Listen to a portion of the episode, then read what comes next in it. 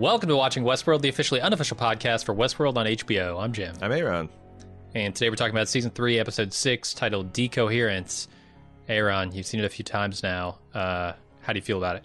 I really I think I really like what they're doing thematically and like for subject matter in this season and this was an episode that didn't really have anything for me to like like detract because they, they even did the action scenes very well. I thought I was pretty entertained. So I think this is the best episode of the season. Um, and I'm really excited to see how they conclude things in two episodes. And whether it's a season con, uh, finale, whether it's a series finale, um, whether there it's going to be kind of like a, a leftovers season finale where it's definitive, but also perhaps with some threads that you could pull in future seasons if they get the funding for it. So yeah, I I I really really dug it. What do you think? Yeah, I'm with you. I think uh, you know we've complained a lot in this season about the fight scenes, and it's not just even limited to this season. Um, but honestly, they had maybe the best choreographed action scene in the entire show in this episode. Um, th- there was some you know not so great stuff on the other end of that, but uh, yeah, what they're doing in this episode is seem to step up their game in the action side, and they've also been the the story is starting to come to a head. So I think it's getting more exciting um, now that we've kind of got these factions all placed to where you know decoherence is such a great name for this episode because it seems like everybody has sort of um, picked a side, and I I did a little bit of research on decoherence as a title um, and what that could mean, and I found out that decoherence is sort of a concept in quantum mechanics, um, quantum systems, and I don't know the details. I, I can't explain it because I'm not a quantum physicist. But what I can say is essentially what decoherence is. If you think about like a Schrodinger's cat kind of thing, where the cat is both alive and dead in, in any given moment until you observe it, and then it becomes alive or dead.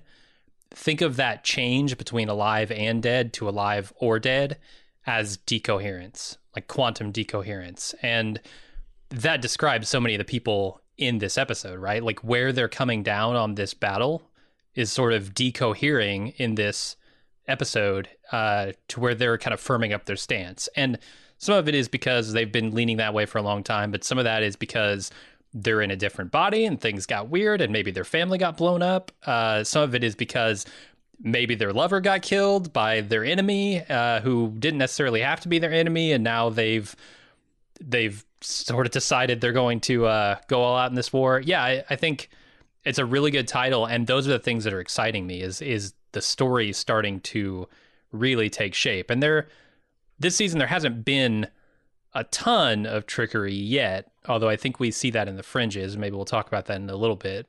But it's been easier to follow i think and so I've been kind of more excited in general about it. Yeah, and I really dig the idea that they're messing with here with these hosts for the first time getting emotional cornerstones that are real and genuine to their own experience. Like they no longer have a fictitious death of a fictitious child. They now have a malicious death of of their lover they now mm-hmm. have a senseless destruction of, of their family. And they even play around that because I think what like Maeve and Hector had is as real as anything you can get in the world. But as Dolores Prime tried to point out to Halora several times this episode, this isn't your real family. She's essentially committing the same thing that that uh, Maeve did, where mm-hmm. she realizes that this isn't her real family, but she also f- realizes that her feelings uh, that Dolores Prime decided to let them all keep are are real, and that's worth fighting and protecting. And and I wonder if there's some suggestion that they're that like this uh, burnt out husk of Halores might have a lot in common with Maeve now, especially mm-hmm. if Halora starts blaming Dolores for what happened rather than herself or circumstance or humans or yeah. Um, but it's you know th- these these hosts have been like very pretentious about lecturing humans on their limitations and whatnot, and it's it's going to be interesting to see them wrestle with, you know, what do you do when vengeance is what you want, but it serves none of your long term goals. Are you going to be mm-hmm. able to put that emotional need for vengeance aside? Uh, and override your cornerstone uh, rationally and make a choice, or are you going to be as helpless as humans when you're caught in in these conundrums. And I think that stuff is just really fascinating. Yeah, and how does that play into free will and all all those big questions, right? Yeah, and then that's not even touching the human side of the equation, what they're doing with William over in his uh, VR therapy session. Um, Yeah. I want to suggest though that like I think one of the reasons the action was particularly good is um, I haven't paid attention to what directors they've been using throughout the season, but I know that this is Jennifer Getzinger's first introduction to Westworld direction. Um, but it's interesting because I looked up at her career and she kind of cut her teeth as a a script supervisor uh, on The Sopranos and early seasons. She followed Matthew Weiner from Sopranos to Mad Men, and then she graduated to direction. She directed the fantastic uh, episode The Suitcase, which is one of the finest performances you'll ever see out of Jon Hamm and Elisabeth Moss, which is saying something. Got a DGA nomination for outstanding directorial achievement and then took those dramatic chops and then did a couple seasons of Jessica Jones. She directed a few episodes of Marvel's Daredevil, which say what you will about those franchises, the action scenes were fucking amazing. Yeah. And this is the type of director they need for Westworld. You need to be able to get the wrenching emotion, but you also got to fucking bring it on the slick action. And she did.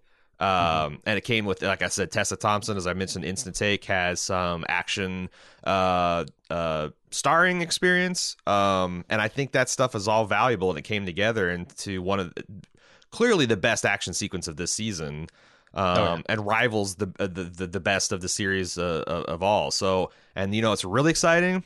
Jennifer comes back and directs the finale. All right. So I When is am that? Four episodes? Three episodes from now? t- Yeah. two episodes. No, it's Two it's, episodes? It's an eight, I, I'm yeah, lost. yeah. Penultimate next week, and then the the finale. So I'm I'm Jeez. very excited about the sprint to the finish of the season. Yeah. Yeah, me too. Hey, I want to take a break to talk to you about a new feature we're experimenting with here at Bald Move. It's the concept of a Twitch.tv watch party. Uh, Twitch is owned by Amazon, and Amazon is allowed to select part of their Prime catalog to be live watched on the Twitch.tv platform. And what's cool is uh, Jim and I have long dreamed to have the ability to like record commentary or reactions to like shows that we like.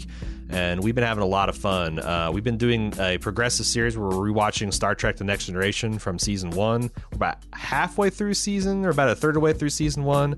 Uh, we do those just kind of all over the place. We're kind of bouncing them around to to see experiment which one sticks because it's episodic show and format doesn't really matter if you miss a few episodes. But we're also starting uh, on Friday nights at 9 p.m. every Friday night for the next couple weeks. We're going to be watching two episodes of uh, the Amazon Prime show The Expanse, which is really good. Like I. Uh, a lot of uh, I, I describe. Is this a fair way to describe it, Jim? Uh, it's Game of Thrones in space. Yeah.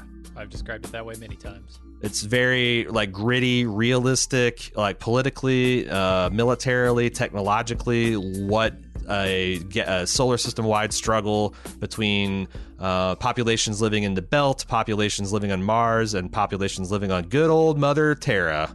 Plus, Uh, super compelling character drama. some great compelling and then like you know also just a, just enough crazy technology and biology going to keep things interesting uh, and we're watching them you can you can watch it live if you have a twitch.tv account which is free and if you are an amazon prime member uh, all you got to do is join those things together and you can join in our expanse watch or next generation watch. Uh, check baldmove.com we have these articles when uh, when they're about to go live where it has instructions on how to sign up for twitch how to link your amazon prime account and then how you can watch along with this. Because once you get it all uh, uh, once you get it all synced up you just watch the episode we're up there in the corner we're talking we're making jokes we're pointing out insightful things. It's a it's a really good time. We're getting a lot of people watching it and it's a lot of fun just want to let you guys know that keep your eye out on baldmove.com or follow us on our social media if you want to get in on the next few watch parties Should we get into the recap? we probably should Okay. We start off with Maeve in the Valley Beyond, remembering her daughter, and uh, Serac shows up to offer her a second chance to take out Dolores, thereby earning her place in paradise. Uh, Maeve wants help, and Serac promises it. And then Maeve wakes up in War World again, where she quickly asserts her dominance over the simulated characters. Just to have a little fun this time. yeah just just uh, let off uh, let, us, let off some steam Yeah.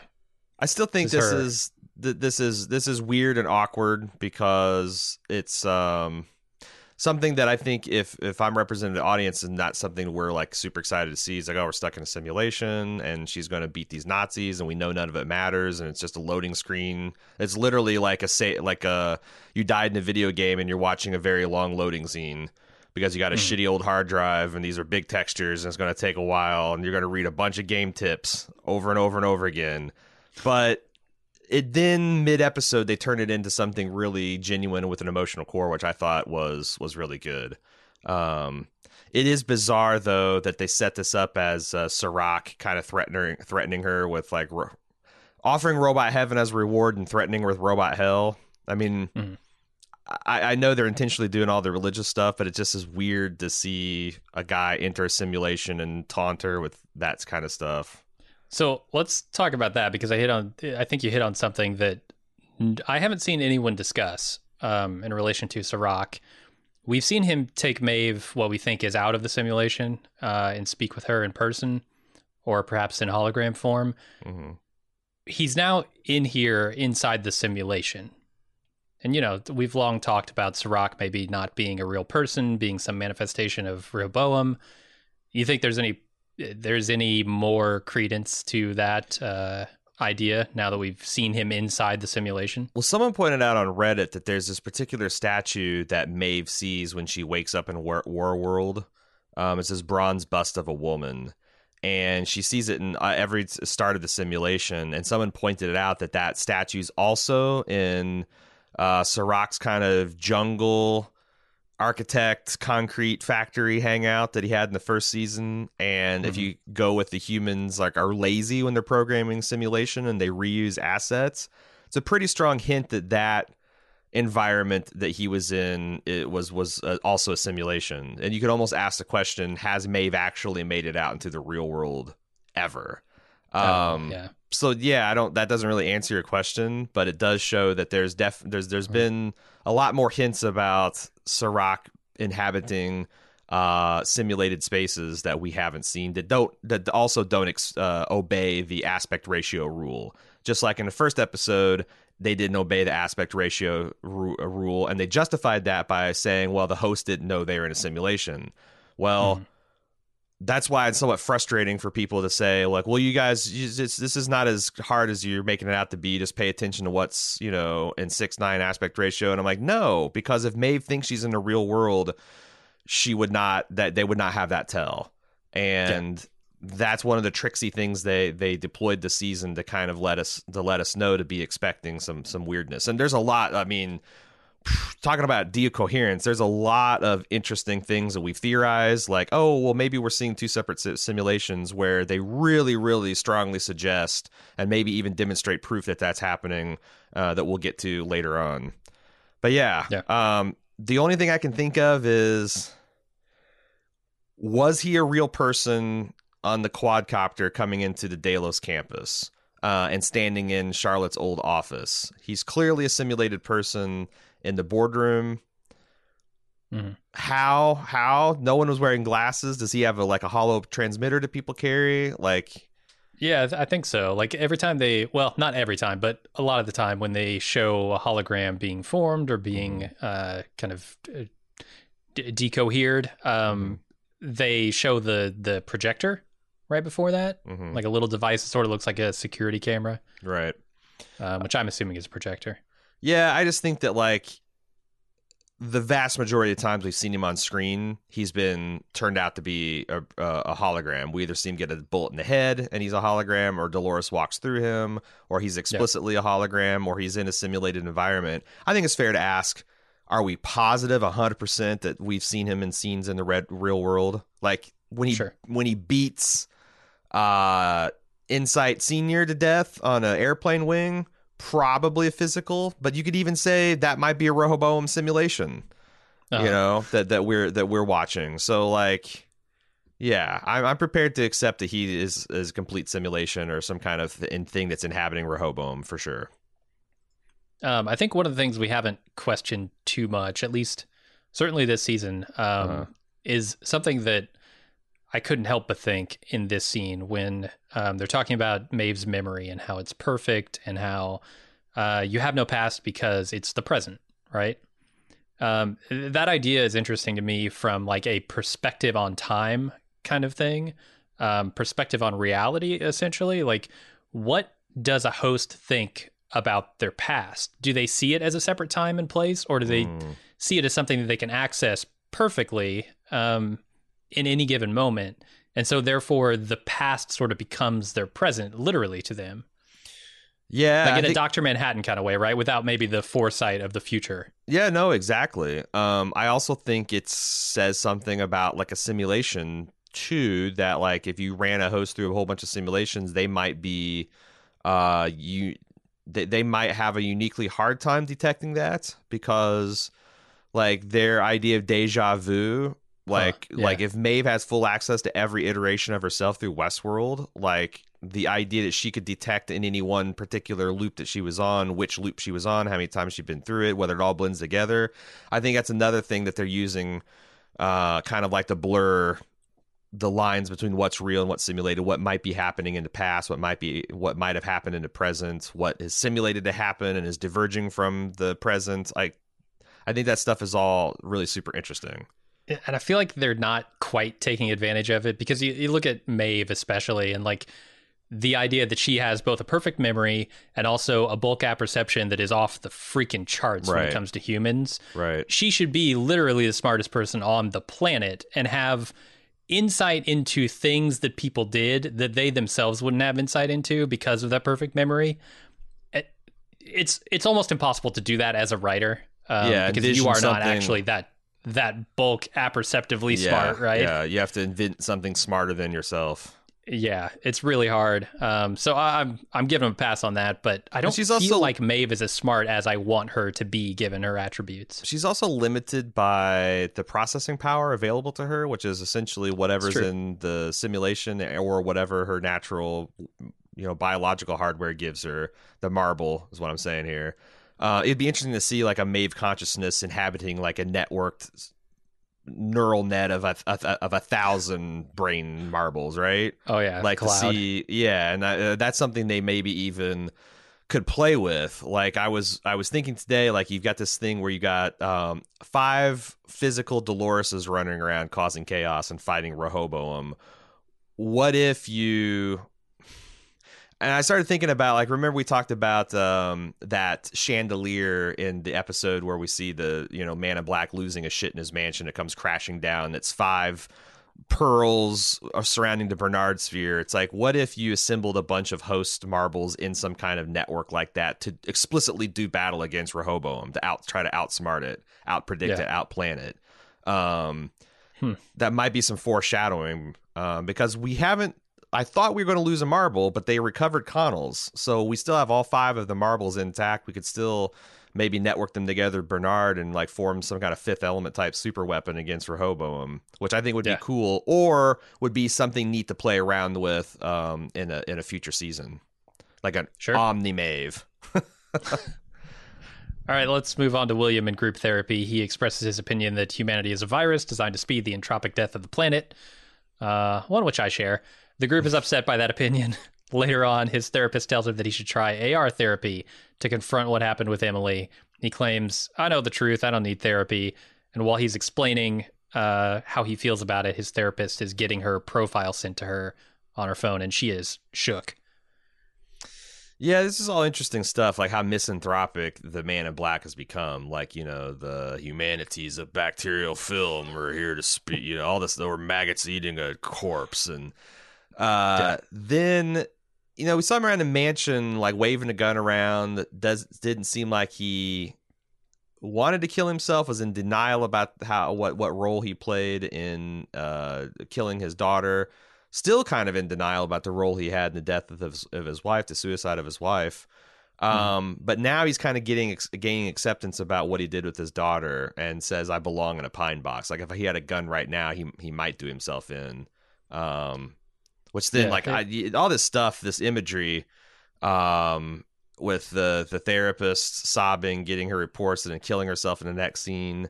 Um, uh, it's just incredible in the context of William seeing this like in some kind of drug tripped VR state. Yeah, absolutely. Um, Yeah, I don't know. I'm one of the things I'm most confused about this episode is the sedation and the limbic system and how all that's working and affecting William Yeah. in, in any given scene Yeah. because they they at various points like give him you know desert oasis for an hour but then it doesn't work or something and they try and sedate him with another limbic thing which i assume isn't going to work I, yeah it's it's a little confusing it's probably the most confusing thing in this episode so yeah there is a trippy quality to all of this yeah, uh, especially wonder- even outside of the ar stuff right Yeah, yeah.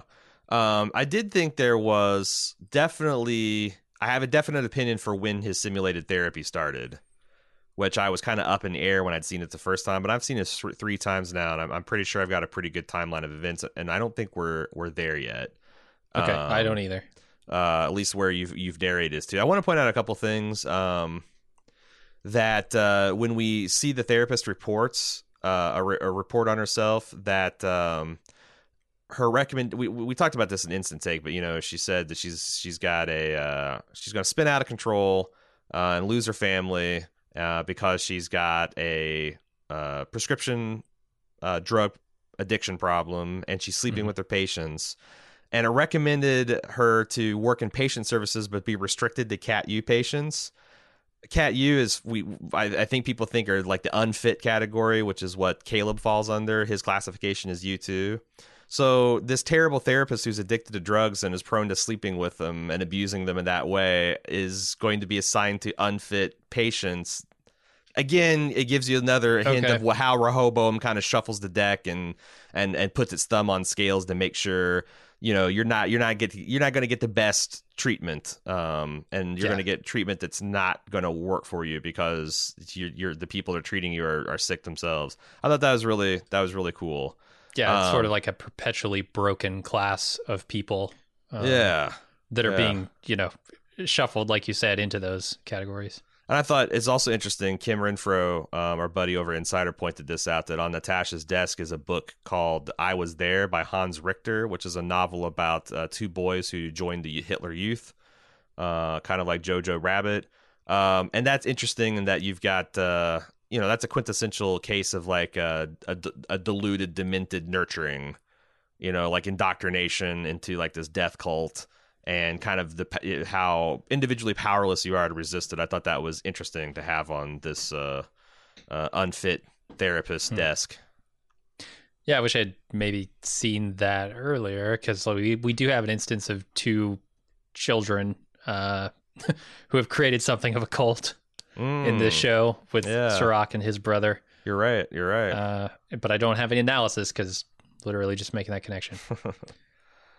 um, so I, I think all of this is pretty firmly grounded in the timeline. Mhm. Uh, we, we get the profile sent out, um, so we kind of can connect some dots here. Uh, there is always a possibility of simulations and stuff, Sure. but I, I'm I'm really appreciating that things are starting to come together yeah. a little bit more in this season.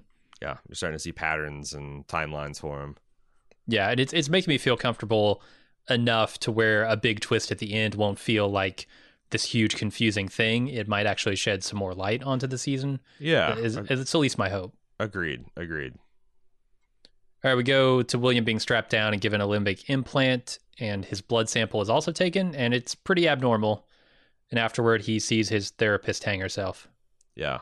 Um, so I, I question whether this could be a delusion for in the instant take about uh, William being secretly afraid that he is a host and this is, this is his worst confirmation and then it kind of gets corrupted and but now this is an entirely different room from him. There's no way this is a simulation for his benefit or uh, some kind of psychosis. He's, this is real information and it looks like there is some kind of program running that will alert an outside entity when these unknown proteins are detected, these synthetic markers are found. So now I think it's fair to say that what uh, uh, Halores did when she jabbed William is not take something from him, but embed these synthetic markers so they could track him.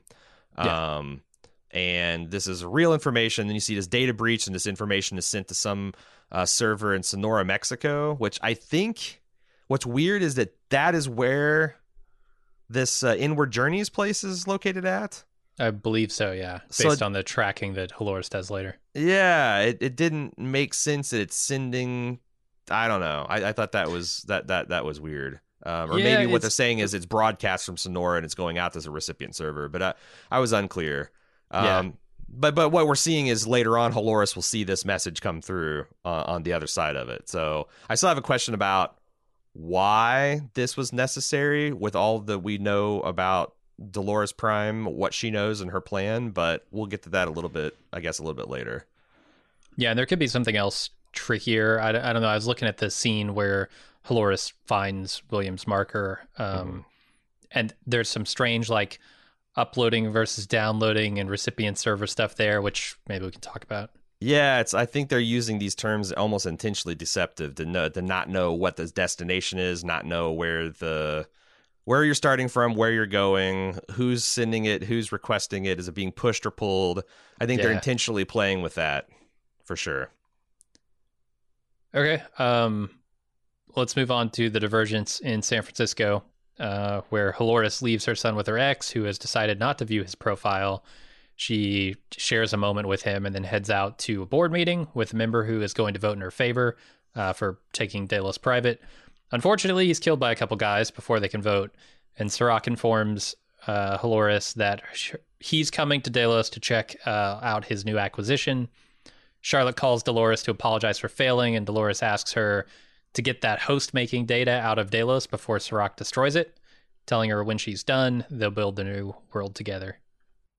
Let's talk. Let's so let's let's rewind this to the divergence, the wild divergence going on in San Francisco. You asked in the um, early part of this about whether I had thought about that maze symbol. Um, Mhm. actually, can I take a drink? Because my man, it's really dry Yeah. in here. I need one too.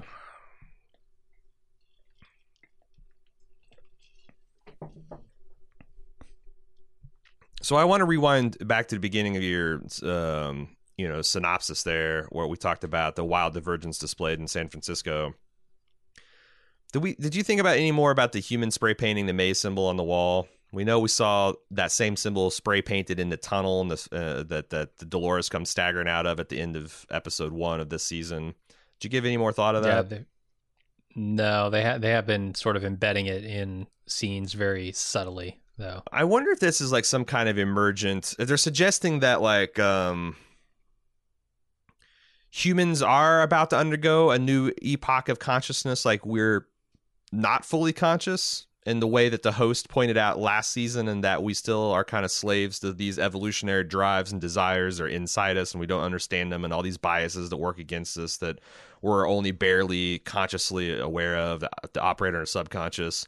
That like just like uh you know I read that sapiens book that something like uh 200,000 years ago uh humans were essentially modernly anatomically you know modern but only 70,000 years ago we achieved consciousness like there's maybe another step of consciousness because Arnold explained to Dolores that he used to envision consciousness and and a a uh, a synthetic being striving towards true consciousness as a pyramid. That you know you have mm-hmm. memories and improvisations, and that would lead to that process of awakening. And he thought that he realized that that model was flawed, and what it really is is like a maze where you're going deeper and deeper inside yourself. And you make choices and those choices lead you either further inward to a more understanding of yourself or can lead you spiraling out of the maze and get lost and, and fall into madness. And i wonder because I, I i thought maybe in previous seasons that arnold had embedded his maze concept as a blueprint for the the host to follow. But i felt like in last season they showed that really he was inspired by the maze toy his child had and that maze was seen by robots and that is what's like it wasn't something he put inside them. It's more of like them seeing this co- concept this foreign concept of the maze is um, they get became obsessed with it and what it could mean to them and i wonder if they're suggesting that humans on the outside are going through the same secondary since we are they've established us all being on loops and us all being largely under control whether we are to attaining the second level of consciousness that the host got last season um i don't know Yeah, I, th- I think it's super interesting because so far they've set up this dichotomy between hosts and humans, Mm. where hosts are somehow, eh, you know, better better suited to uh, make true decisions, um, things like that. And and they've always asserted like humans can't do that. But what if humans evolved? Right. Like we have many many times before Right. with just you know the power of the mistake.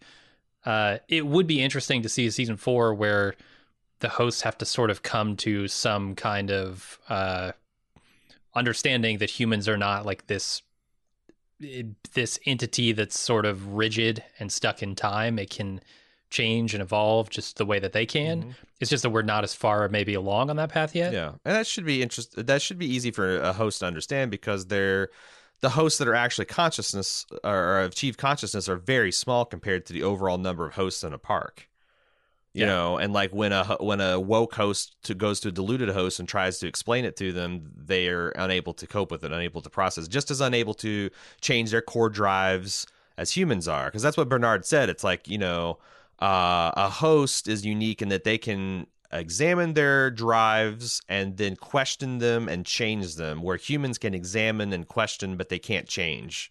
You know we're too mm-hmm. emotional we're too locked in we're too rigid.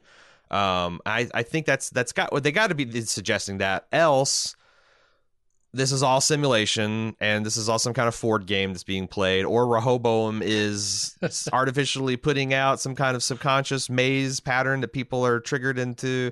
Like, I feel like the simplest answer is this is some kind of emergent realization that like everyone has this kind of like inward and and the, and the fact that like Williams' uh, facility that he's being sent to is reflected in this not journey upwards but inwards because his facility is called Inward Journeys. Um, it all mm-hmm. goes back to that that that maze that game. Um, and, you know, from that standpoint, maybe Ford was hoping that William would attain this consciousness, that perhaps Ford and Arnold are the only two people that have ever attained that high level of consciousness. Um, but I, I don't, like I said, that's the yeah. good stuff that Westworld traffics in that I think is just fucking fascinating. Absolutely. Um, also, uh, a couple other things. Um, Jake, if you sp- uh, pause at his screenshot of his, uh, um, future or his uh, his report that he didn't open, um, it does say that he's classified as G, which you know a lot of people in the Westworld it's fandom good. are assuming if you if as you is unfit, um, mm-hmm. or uh, unauthorized or unsimulatable, then G is like good, um, which I think good to go. Yeah, he's a, he's he's a good guy, which uh, William will later assert that he's a good guy too. And finally, uh, we got a, a, bunch of feedback on this, uh, but there's an Enso painting, a Japanese circle painting uh, that's in Jake's apartment here, and mm. there's a lot of interesting parallels between like you know it being a painting of a circle and Rehoboam and Rehoboam's circle and it being complete or imperfect, and there's a whole bunch of analysis in that art form waiting for you in the feedback section if you're interested. So. Okay, cool. Uh, th- there's one other thing I really like that they're doing here from like a plot perspective, uh-huh. where Serac is using this chaos that is caused by Dolores. Like her actions are resulting in an opportunity for Serac to take advantage of to kill the board member that was trying to vote for the privatization of Delos. Mm-hmm. I really like using that as a mask. It's just a nice piece of plotting. Yeah, yeah, yeah. Um, yeah, yeah. How you know the the villain, the hero. I don't know what Dolores is at this point, but uh, best laid plans, right? Yeah, and they even they they ta- they talked about that. Um, do you want to talk about the simu- the clothing simulation theory now, or wait until the the circle gets smoothed out later? Yeah, let's talk about it in the boardroom scene. Okay. There's one other thing I want to talk about, which is this uh, Dolores calls, uh, you know, or Halores call, calls Dolores Prime and says she failed. And uh, they had this conversation about um, you know, they're not your family. We're your family. And she's like, yeah, that's right. Damn it. Why do we keep these emotions? And she goes, well, if we change, we talked about that. If we change ourselves just to survive, would it even matter if we did? And that did mm-hmm. harken. We talked about this, uh, theorized about like that that that Teddy killing himself was a big moment for Dolores because right before he died, Teddy was complaining about being changed, and Dolores said, "Well, I changed you so you could survive." And he said, "What's the use of surviving? We've become just as bad as them." That was in the Vanishing Point episode. I think that's clearly is like Dolores was a corner a, a true genuine cornerstone for Dolores, like where she learned a new piece of information about herself. Um, but yeah. but also it's so funny because these hosts, even though it's it's funny to talk about them innocent naive as babes because they've seen the you know they've they've been in this murder rape simulator for their entire mm-hmm. like being in the womb, right? So you think they'd come out jaded and experienced as hell, but they really don't they, they they didn't have these cornerstones. They they like everything you can say is like it's and and when something real happens to them, it changes them like permanently in a way that's not easy to think about them changing back. Like when Dolores saw Teddy blow his brain out, when uh, Maeve sees Hector get unplugged. Like these things are going to sear into their memory and be very, very.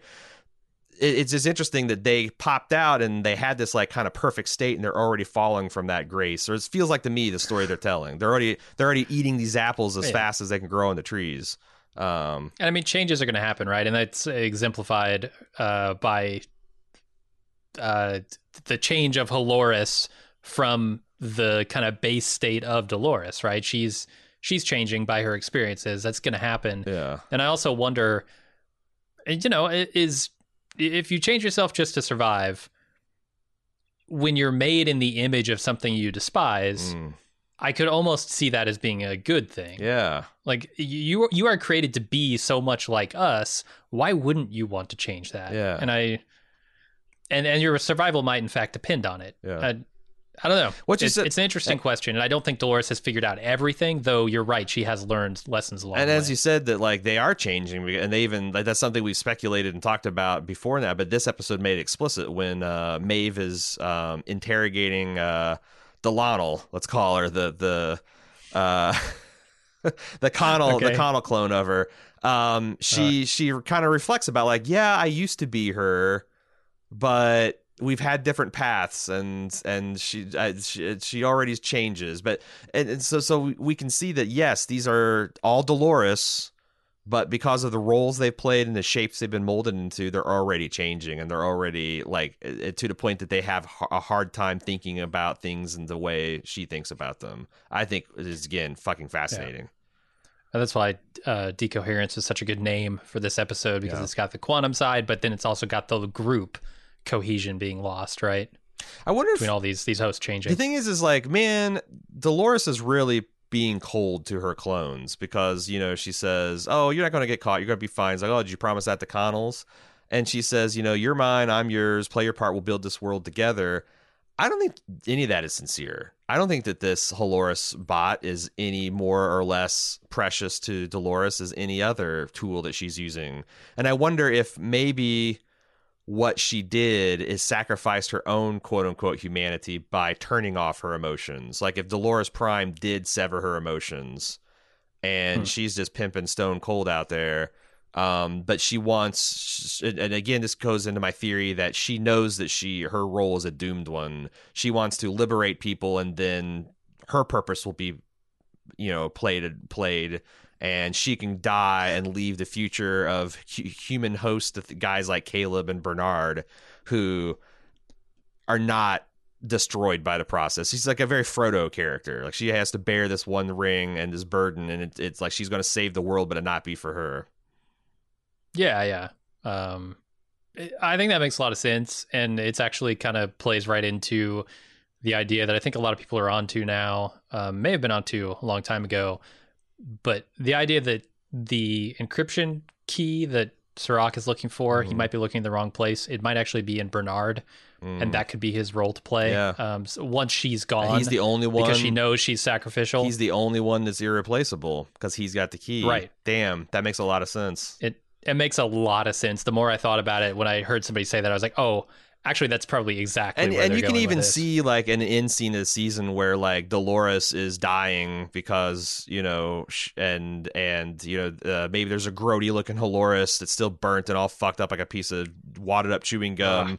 Like, oh, we're supposed to build the world together, and she's like, yes, but this is the role I had to play, and I didn't lie because you still have all these other Doloreses and Bernard and you know, uh, but she's yeah. but she's going to die because and and that will also redeem her character because right now we're like, oh god, what a fucking monster Dolores is. She's using these other copies of herself. Well, if she's yes, but if she's using herself in the same capacity, that makes her she's not she's literally not asking anything of them that she's not going to ask of herself. And you almost need something like yeah. that for Dolores' character because she's becoming more and more monstrous sure. as these copies of herself diverge. Yep. And you um, see because what... now she's not, you know, using herself to get these these means done. She's actually using individuals, different people, Yeah. right? Even though they were all started as copies of her. to have their own drives and needs and loves and yeah, yeah. So if you want to bring it back around to where Dolores is a hero figure, you, you kind of need something like that. Yeah.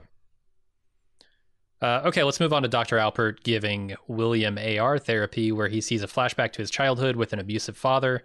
When William makes a fuss, uh, the old William, not young William, he's sedated. It's interesting when they we see this book that Billy's reading. Uh, that princess looked a lot like Dolores. Blonde Oh, yeah? looks like a blue, like as, as much as a black and white, it's shaded to look like it's a darker blue kind of color. It's got the long sleeves, the long blonde hair. Um, seems like already there's a divergence between what he sees himself in these books, which is the noble hero, and what he becomes in Westworld. I thought that stuff was there's a lot of interesting color theory going on and the various versions of Williams that we'll talk about when we get to the all William all the time therapy session. Um, Okay. but yeah, I just fucking I, and I think I don't think that he uh, my my theory is that he never wakes up out of therapy. Like as soon as they put the goggles on him, like that stuff where he bites his finger and all that stuff, that's that's not literally happening in the real world. I don't think. Okay, I I could buy that. This is the last time we actually see him outside of the AR Yeah, until the very end. yeah, Um, th- there's also an implication here that they're somehow getting the data about his childhood out of his own head. Because, well, this isn't yet a Delos facility, right? They they would not have access to the right, the recordings of his shit inside Westworld. So they must be getting this data from somewhere about his childhood. or and so, it's just generating itself. but how would they know what to generate for a man who has a very It's specific like it's like memory of like a, time a like like an LSD trip, and you go back and you meet your childhood. You know, it's like how did the LSD know? It's all in. It's all unlocked. So once they put this limbic implant, and they shoot him with drugs and strap the goggles to it. I wonder if it's more of like it just goes with what you're suggesting, or you know, I, I guess you're right. It has to. s- in an AR world, yeah, yeah, I you're would right. think they would have to read and then reproduce some kind of imagery. No, you're right. But I wonder if it can read and read. Well, they don't have the Halo technology. Presumably, that's something they need out of the Delos stuff. Because, like, they, they, I, I yeah. Or I, I don't. Well, we also had that thought that they could read things through the limbic implant. That it's not just. well, that's uh, the thing. Yeah, that's where I'm going with this. Is not that it's a problem, but that it sort of Proof. betrays the fact that they might be reading everyone who's got these limbic implants. They might be reading all of their memories at This all isn't a one-way communication where you're putting things into the brain. You can also take things out through that implant. Yeah, that's pretty. Right. I like that. I like that. Okay, so then Serac shows up, we think in person at Delos and locks down the facility. He does and indeed. this is just the walk and talk scene uh, where I always find it hilarious when a character says something that's meant to mentally stop a character in their tracks, and they literally physically stop in their tracks, Uh-huh. and it, nobody turns around and says. Are you coming? Yeah. We're doing a thing Yeah, here. th- Are you coming with us? this looks 'Cause super what I just said really hit you hard, didn't it? Yeah, it looks super sus. Super Uh-huh. sus that uh, you literally were stopped dead in your tracks. Yeah. Yeah. Yeah, hilarious. Uh-huh. Uh, It's uh it's the art of this of the cinema. You're not supposed to it's a heightened realism, yeah. You're not supposed to notice those things, Jim. fair. Uh, anything to say about this walk and talk, or should we keep Nah, going? let's move on. Okay, Maeve finishes her fun and joins Lee at a simulated bar, and she realizes that her core has been moved to a body printing tank along with several friends and what she calls an extra gift. How do you, do you, you you uh you've taken Italian, Jim? How do you say that boat the word uh that's for like bow tie pasta? It's like far farfalle, fafale, fafale. F- farfalle. Uh, do you know what that means in Italian? Butterfly? Yeah, yeah, you got it. Yeah. And so that ties into the Mariposa Saloon, which is Spanish for butterfly. Oh. And because I looked at this Taverna della uh, fa fa fa fa Fale, um, and yeah, it's it, essentially it. means Mariposa Saloon. Uh, and I also I don't know Huh. why, because the Italians call bow tie pasta butterfly pasta. Why? Mhm. Why we should just gone with butterfly pasta? That's way cooler than bow tie pasta. or butterfly ties.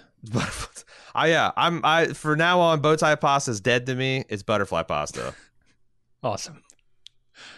Uh, eh, I don't know. Lee's back, and I'm happy, and I think Lee might stick around, which makes me even more happy. I want to see yeah, at least in spirit, if not in form. I want to see Lee in a Hector body. I want to see Yeah. nerdy, weird, uh, uh, unconfident, insecure, uh, it's Lee stuffed in this fucking heroic body.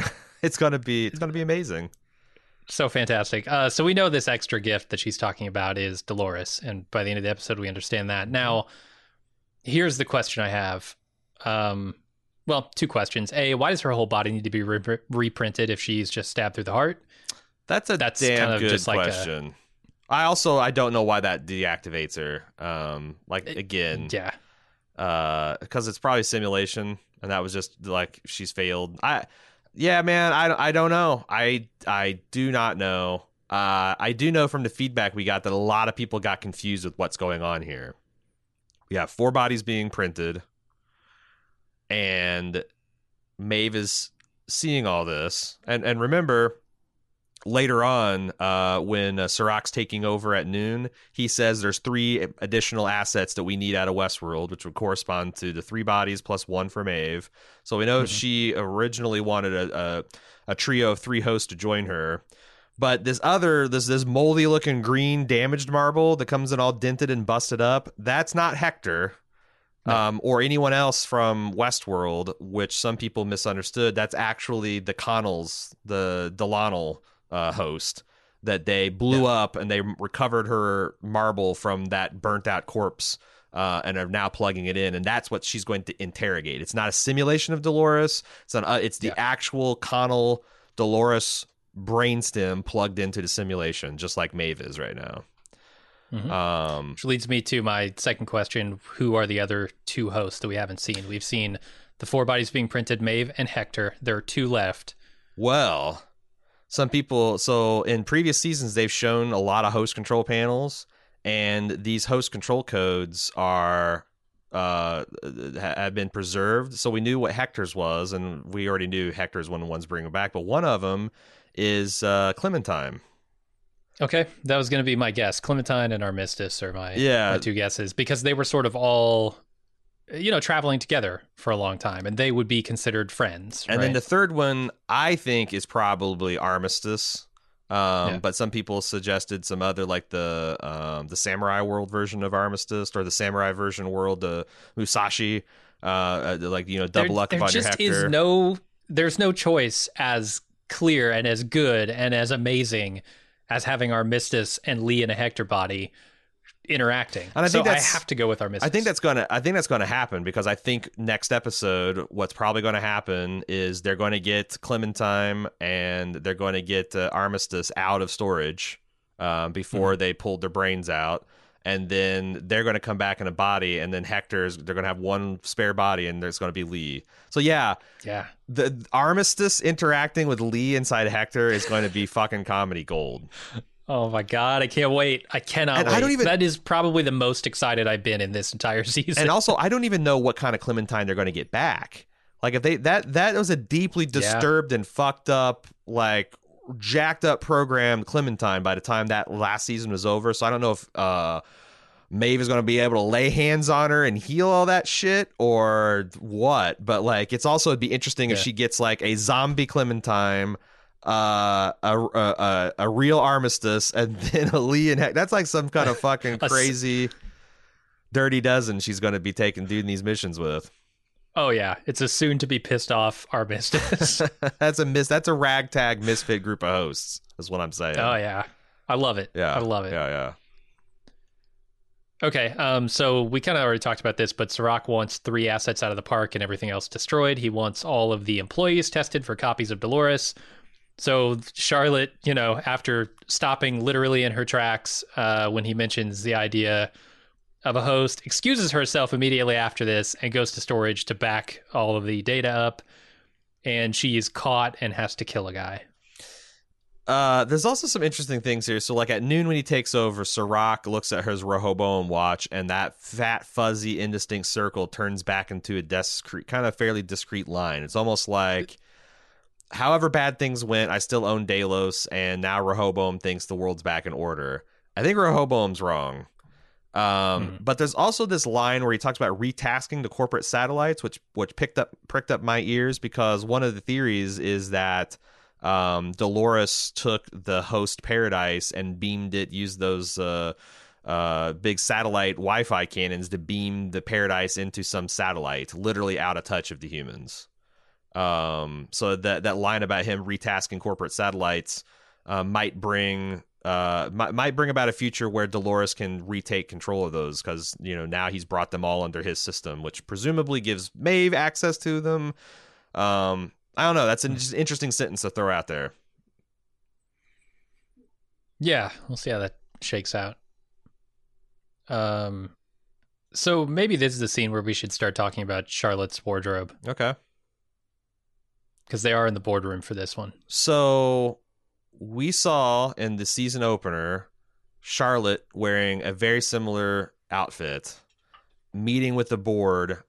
That were all also wearing not identical but very similar outfits and the, the identical cast doing the exact same thing. And that season she was trying to get a take the company private. She didn't have the votes but with uh, william voting in a remote capacity which we didn't understand Mhm. where he was and what he's doing uh, she was able to do that and we didn't notice that then five episodes later, we are back into a plot where she was trying to once again take Delos private in absence of William with a vote. with a vote. I think the suggestion here is what we first saw in the season was Rehoboam's prediction based on his analysis of what Halores would try to do to thwart him from winning and taking over and defeating the hosts.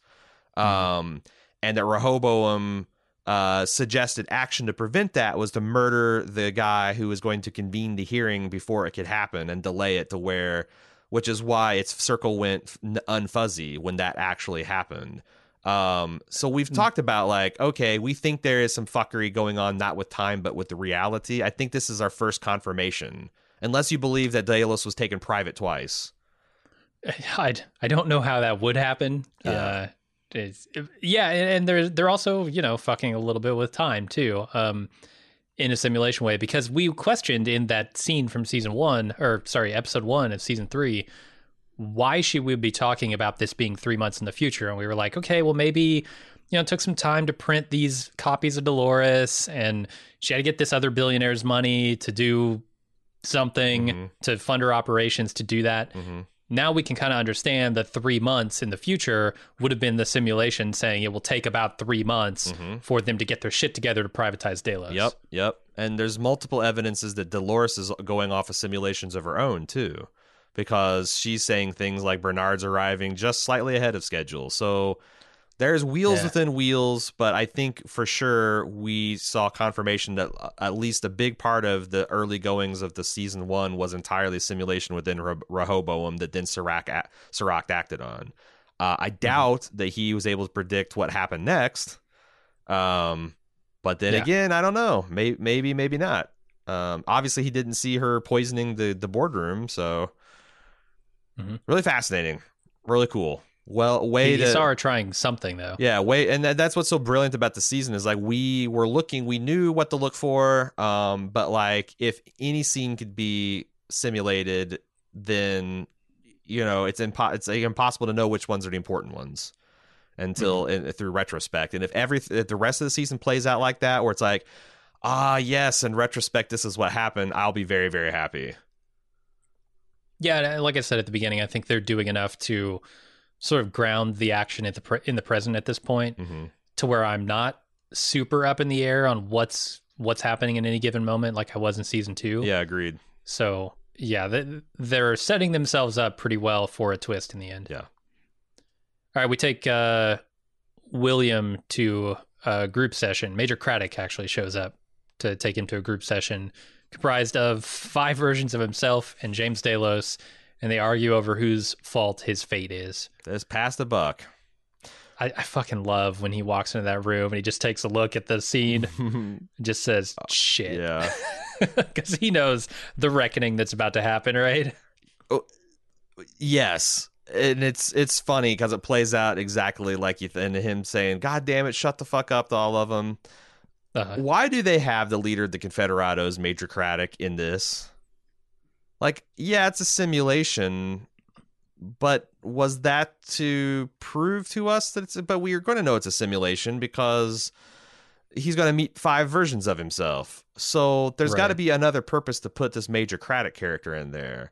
And we saw other things like they've done this before, where they have Akecheta to play this kind of slick salesman when they're trying to seduce. Uh, um shit what's Logan. yeah yeah logan um where he plays this guy you know he's wearing a suit and he's got a ponytail and we later see him as a uh, an american uh, uh native american in the park i wonder if they're telling us something about this is another hint about something like when this is taking place where it's taking place because they don't feel I feel your confusion over it because it it doesn't seem like he needs to be there.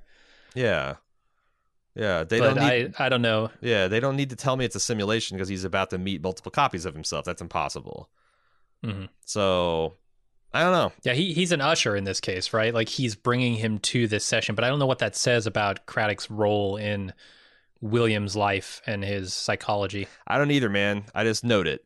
Note it for Yeah. future reference. Fair. Uh, I've got names for all these versions of himself, but maybe we should uh, keep going. I will say that there. like the only thing that jumps out now that I'm thinking about it is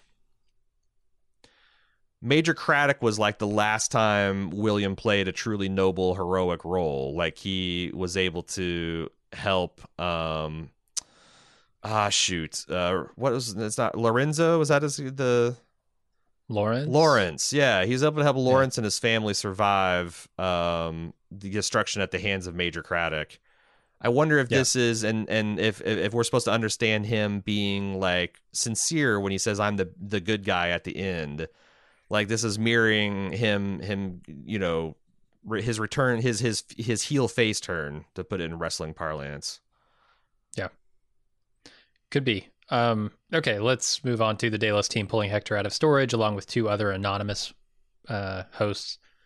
I, I, I did not realize. Which are Clementine Kirk- and Armistice confirmed. I mean, I assume, but we'll see. confirmed by our I- fondest hopes and wishes. One that doesn't get pulled is Kirk Hammett of Metallica fame. Apparently, No just shit. hanging out there. No, I, I don't know if it's really Oh. him, but it looks it looks just like him. It was like 1987 Kirk, maybe. Yeah, absolutely. Eh, 1995 Kirk. Okay, because I was saying like I bet Kirk doesn't look like himself nowadays, and I haven't seen any of those boys for like 20 No. years. Yeah, I could I could run into Hetfield tomorrow at fucking Kroger and probably not recognize him. Until he goes, yeah, I'll take that apple. Uh, Uh, okay, Hector shows up at the bar where Maeve and Lee are, and she restores him to his old personality. Then talk, uh, takes him to talk with someone. Spoiler: It's Dolores. uh, it's a nice little scene. Mhm. I like it. I, like anything with Lee in it, but it doesn't have a. I also like how to it. they are because I so badly want to know how Maeve does this shit, but I like how for her it's just instinctual. You know, she just does it. She just wills Hector mm-hmm. into, you know, Ettore's body. She just sees like the nature of reality. They don't make it very concrete, something you could like nitpick, and it's just very, you know, kind of like how do you move your arm? You don't know. It just happens. Like this, Yeah. she- she's realizing these things are appendages of her, and she can use them as she will. I think that's that's smart because if they put too many concrete rules on it, um, it you could tear it apart. I but I also think maybe they should put a little bit more like maybe they need to make it a little bit firmer because I do need to know the limits of her powers. Um Sure. and like why she can override some hosts, not others, um, etc. Like what does she mean when she talks about Dolores not being able to hurt them here because here I'm in control. What does that mean? Why can't Maeve, why can't Dolores be in control? What's special about Maeve? Um, it can't just be bulk apperception. Because yeah, it might have something to do with what Ford did to her. Um, somewhere Ford her special. Yeah, that would that would answer it, but I still don't know exactly what that means and what the limits are because Yeah. I'm going to say that we still haven't seen her in the real world, which is why she's able to take simulated control of a bunch of shit in the supposed real world. But we'll see. All right, let's move on to Hale uploading her data back up somewhere and then finding out that they're printing Maeve's body and they have a really busted up host core hooked up to a machine. She calls Dolores to let her know they have William's location and warn her that they've got Martin's pearl. The the Incite has Martin's pearl. Yeah, and she makes a statement that like the looks like the tracker in our friend's blood paid off. Yeah. And I don't understand because if Halores is the one that put William away to inward journeys, which we know is true, because that's the scene where she injected him. Mhm. But then Delano gave Bernard a data pad with information about William's being de- William being detained at inner journeys. Why track his blood? Is this indication that Dolores Prime is not sharing information between the Dolores shards of herself? Is it When did that data pad thing happen? Because I I don't remember it that. happened last. So this happened when Connells took Bernard and Stubbs and said, you know, this is what he does with people who don't fit into his model. You should check it out. And sh- Right. he handed him a data pad that showed this inward journeys, which we then found out is where they're keeping William. Do they? It so it showed it right, but do they know where that is, or they? Well, they would have to. they'd have to if they knew the name. That's so. What I'm, so I'm saying is like, Yeah. is, it possible that at that point Delano knew that this was a facility where they kept unfit people, and they wanted Bernard to see that for some reason because for they need it, they need him to realize something for himself, or but but they didn't know that William was there. Or is it that Dolores is not telling her right hand Dolores what her left hand Dolores is doing? Or is this an indication that there's some kind of simulation versus reality and that right. we're seeing what Rehoboam thinks the robots that the hosts are doing in one scene, kind of like in that, you know, boardroom scene we talked about before, and now we're seeing what's actually happening. Maybe because I agree those two pieces of info don't really line up very well. Right. But it's just something again, it's I don't I don't have a clear cut like definitive what this means, but it's something we're definitely supposed to notice and and, and question. Uh, I noticed and questioned why they had a picture and a name for Maeve's printing tank, but not for the others. Because they wanted to be mysterious, apparently. exactly. Yeah. Uh, Yeah. yeah, preserving the mystery. But they fucked up. They showed us the host control codes. Yeah. the host ID ho- codes. We got we got access to the Westworld wiki wiki wikia as well as well as anybody does. Absolutely. All right, Maeve uh, confronts Dolores or Martin in the simulation, explaining to Hector and Lee what's going on. Um, th- there's a second part to this discussion that's far more interesting, hmm but we'll get there in a second. Uh, right after William continues arguing with himself, this time centered on his childhood. Apparently, when he was young, he was already violent, getting into a fight that he had to explain to his father. So, uh, some of William believes that the that his life wasn't exactly his choice, though he's very conflicted about this. Uh, he finally realizes what he has to do. So long-term Bald Move fans might know that I'm a little wary of color analysis because like things got really crazy in like Mad Men and really really crazy in Breaking Bad with like you know Yeah. people using character palettes and I mean there's obviously a lot of that you know transformation you can you can chart Walt uh, in Breaking Bad's uh, turn from Mr. Scar uh, to, to from Mr. Chips to Scarface by his you know moving away from warm neutral pastel colors into colder and darker colors and palettes over as the seasons progress. So I want to note that young William is dressed in a very neutral gray color, and that Hmm. every older version of him I like, like. Jimmy Simpson is wearing like a battleship gray dress suit. Um, and then the uh, contemporary William is wearing a dark black tuxedo and a man in black outfit. But then current time William is dressed in all white. In an episode where he asserts I'm the good guy, which he's done before. He's he said I'm the good guy in previous seasons when he's wearing all black.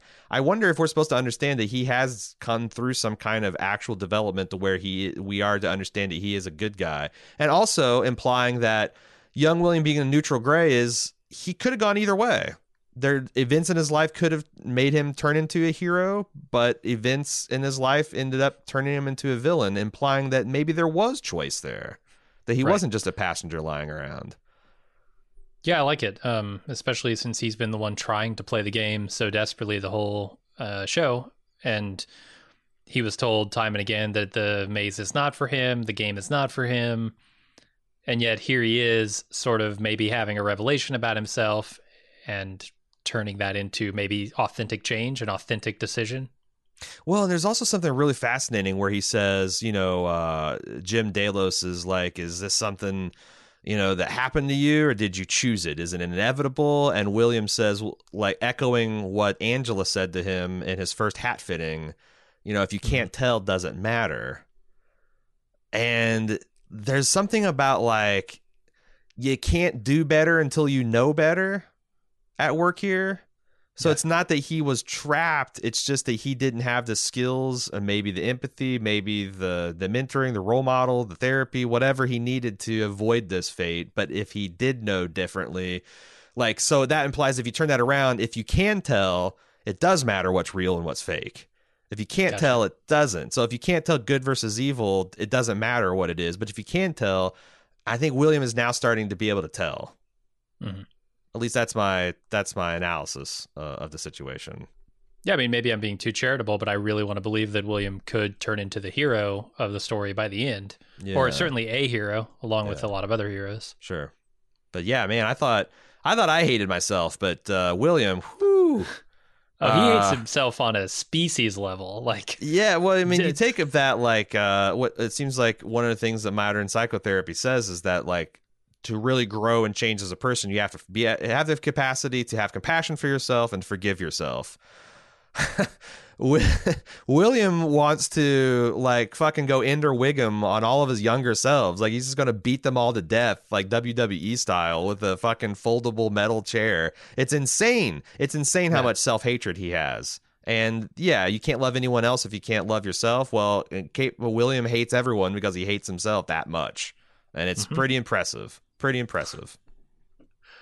okay, uh, let's move on to the second part of the Maeve Dolores argument. Um, they're kind of discussing the means uh, and the ends of destroying humanity. Yeah. and I, I think this is interesting as like sort of a test for Maeve, a second second round of tests from Serac to sort of see will she withstand Dolores's logical onslaught if it comes to that. Like if they're standing next to each other, swords to their throats, and Dolores is trying to logic her onto her side. What is, how is Maeve going to react? hmm And I think that's kind of the utility that Serac is getting from putting a host, uh, Dolores, into this simulation for Maeve to interact with. Because why else do it, right? Right, right.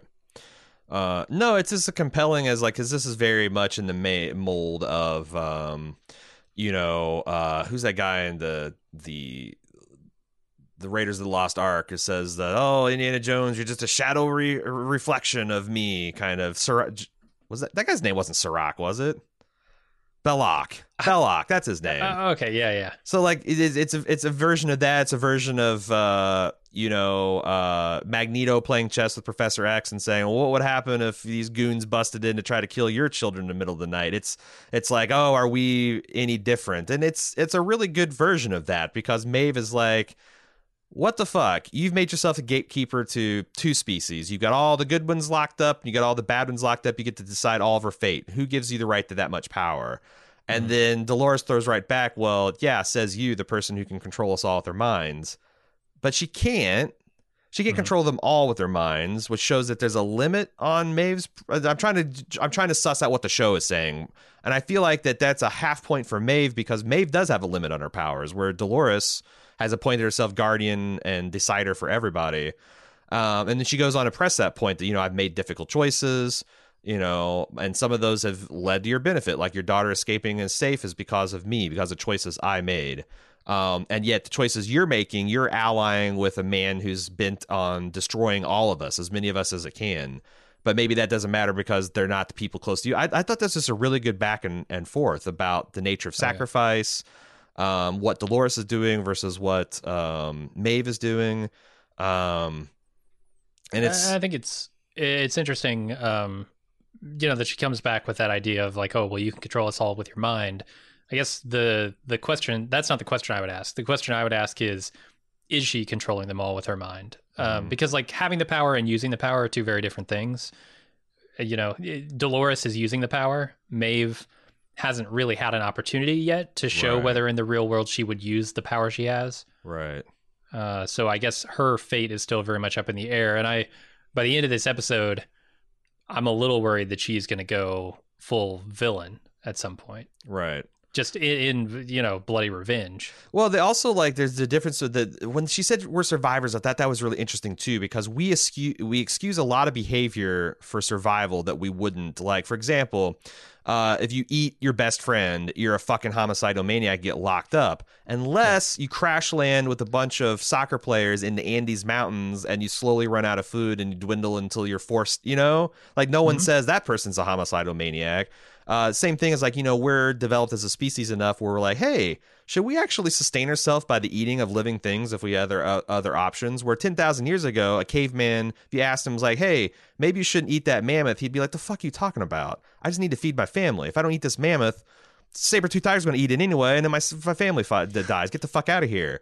When Yeah. you're in survival mode, morality and ethics and all that kind of stuff tends to go out the window, and we understand it. It's it's when humans are comfortable and well taken care of that like higher order things like morals and ethics come into play.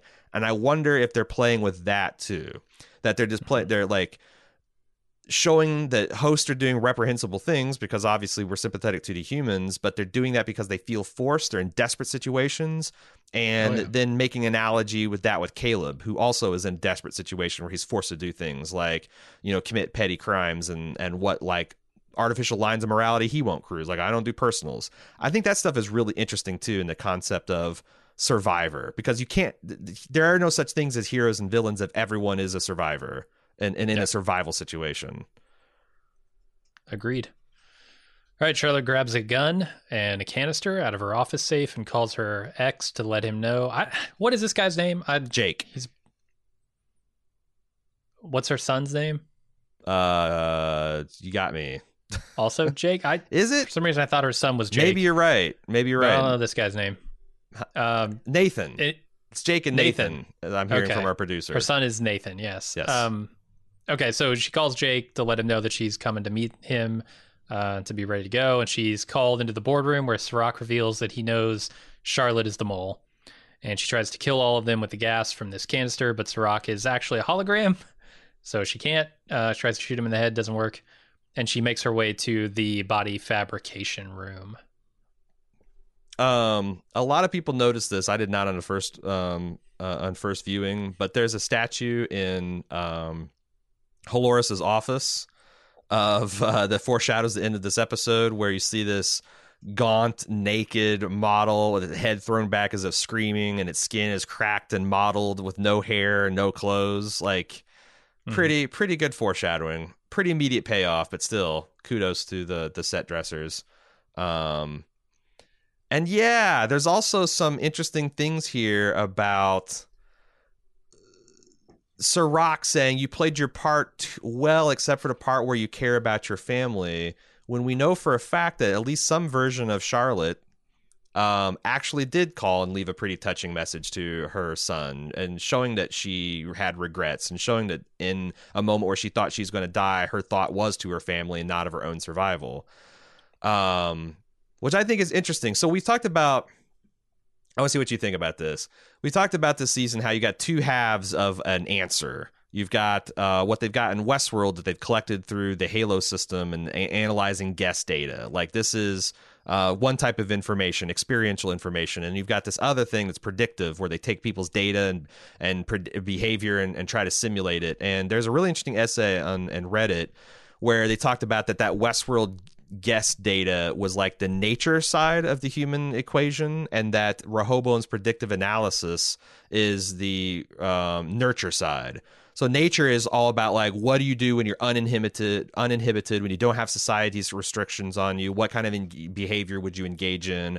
Where Rehoboam tries to use predictive analysis that grooms people into a useful role in society, but also that you can see that those models have holes and they make mistakes. Like for example, the conclusion from the nature side is well people are uh, these fixed quantities they don't care or are powerless to change. When the real answer is jim delos like uh, logan's simulation said well, he just didn't care about his son. That's why he always led to that problem.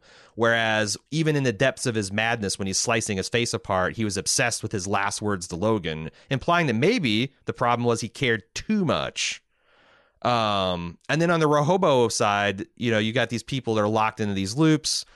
Um, but maybe they have to be presented with these small windows of change that Serac, or these, these small windows of choice and free agency that Serac talked about last episode, or else they go insane and reject everything. So I don't know. I just thought it was really interesting how you could have this nurture versus nature argument that they've been having throughout the whole series and bury it in this metaphor about guest data and Rehoboam's predictive analysis. And I thought it was just just a really cool way to think about that dichotomy and the two types of data they have about humans and the holes in in those analysis. Yeah, uh, that's pretty cool. I have nothing to add, but I like it. Oh, thank you. Uh, th- so th- there's another piece of foreshadowing, which when I was examining, I sometimes go down this rabbit hole, and I had two tabs open. I was examining season three, episode one, season three, episode six, looking at Charlotte's outfit, looking at the outfits mm, of the board mm-hmm, members, mm-hmm. and that was all to like see okay is this simulation? What is this? But i noticed in that season one or sorry season three episode one scene in the boardroom she is talking about like oh we're gonna we're gonna take uh private. We have a lot of proprietary assets in the company that could prove very valuable one day. And she specifically says but not if we let them burn in a fire sale and I thought that was a nice little mm. bit of foreshadowing for what actually ends up happening to the hosts in this episode. Yeah, and even the with board them being torched. Even protests. This is trillions of dollars worth of intellect, and it's right. It's being... it's a really good bit of foreshadowing that just shows you how much of this season they had plotted right from the very beginning. Yeah, no, it's it's it's really cool. Mm-hmm. Um. Okay, Maeve and Dolores continue their conversation about the future of their species. Neither of them trust each other this uh, Dolores tries to speculate on the other Dolores's goals. Uh, this is what were you calling her? Delanel? Delanel, yeah. Yeah, Delanel's speculating on Dolores's goals, uh, concluding that they that she'd try to destroy destroy Serac's ability to create allies for Maeve. And then we go to the fabrication facility where Charlotte destroys Hector's pearl, this time for good. And the guards show up and Hale grabs Martin's core before activating the riot control bots to protect her and escaping the facility. Yeah, I just can't like again, this this action scene succeeds where so many it fails, and it starts with a lot of things. Number one, um, it's very well paced how it progressive. Uh, uh, how it progresses. Like at first, Charlotte tries to just kind of pass as Charlotte Hale, but she's yeah. you know blown. Her recovery gets blown in an elevator, um, and she progressively transforms from like this businesswoman to like this very shiny, metallic, precise the way she moves through space, like the way they told Tessa Thompson, like she she got this weird thing where she she throws she, her shoulders are thrown back and her arms are kind of flexed to side. It it helps that she has just amazing fucking arms and shoulders. But she right. also, when she moves, she doesn't like swing her arms back and forth like a person would. It gives her this very economical, floaty, uh, but very purposeful walk, uh, and very like something that stands out as odd and artificial too because a person when they're moving yeah. running fast their like arms you know you, people know how people walk and run um but just yeah like it goes from like you know the one-on-one fight to one also in the staging like you know they have her do this kind of fast but not like running sprinting away. And they allow her to do that because they cleverly staged a room where there's a bunch of overlapping kind of maze like things that she can always put her body just behind as the bullets are hitting. Like she can step behind the glass panel. She can step behind the arc of this this concrete you know support structure as she's going down the, the stairs. She doesn't have to just stand in the middle of a plaza taking bullets or whatever.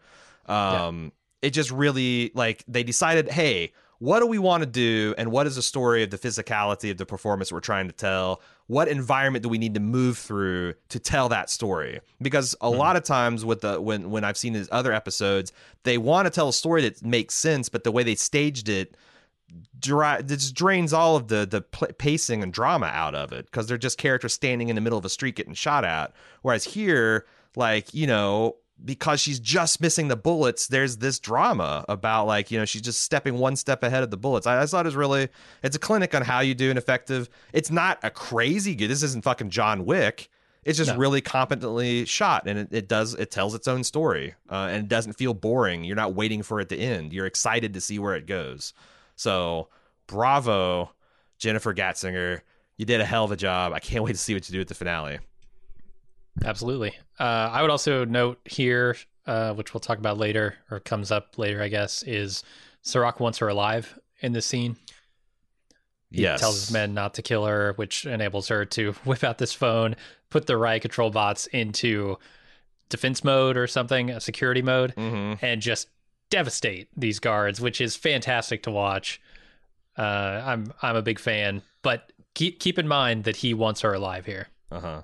Well, that We'll too talk is about that in a few scenes. that too is a part of the escalation. Like there's a natural escalation. She has a fight with one guy, then several guys, then the Yeah. robot gets involved, then the robot starts like I just I actually ran all like you know I talked about like I've heard that hooting and hollering and it seemed like a meat that, that the robot was making those kind of like digital groans and beeps and I ran it through a spectral ana- analysis and decoded it and it actually is the Kool-Aid man yelling oh yeah as he breaks through walls.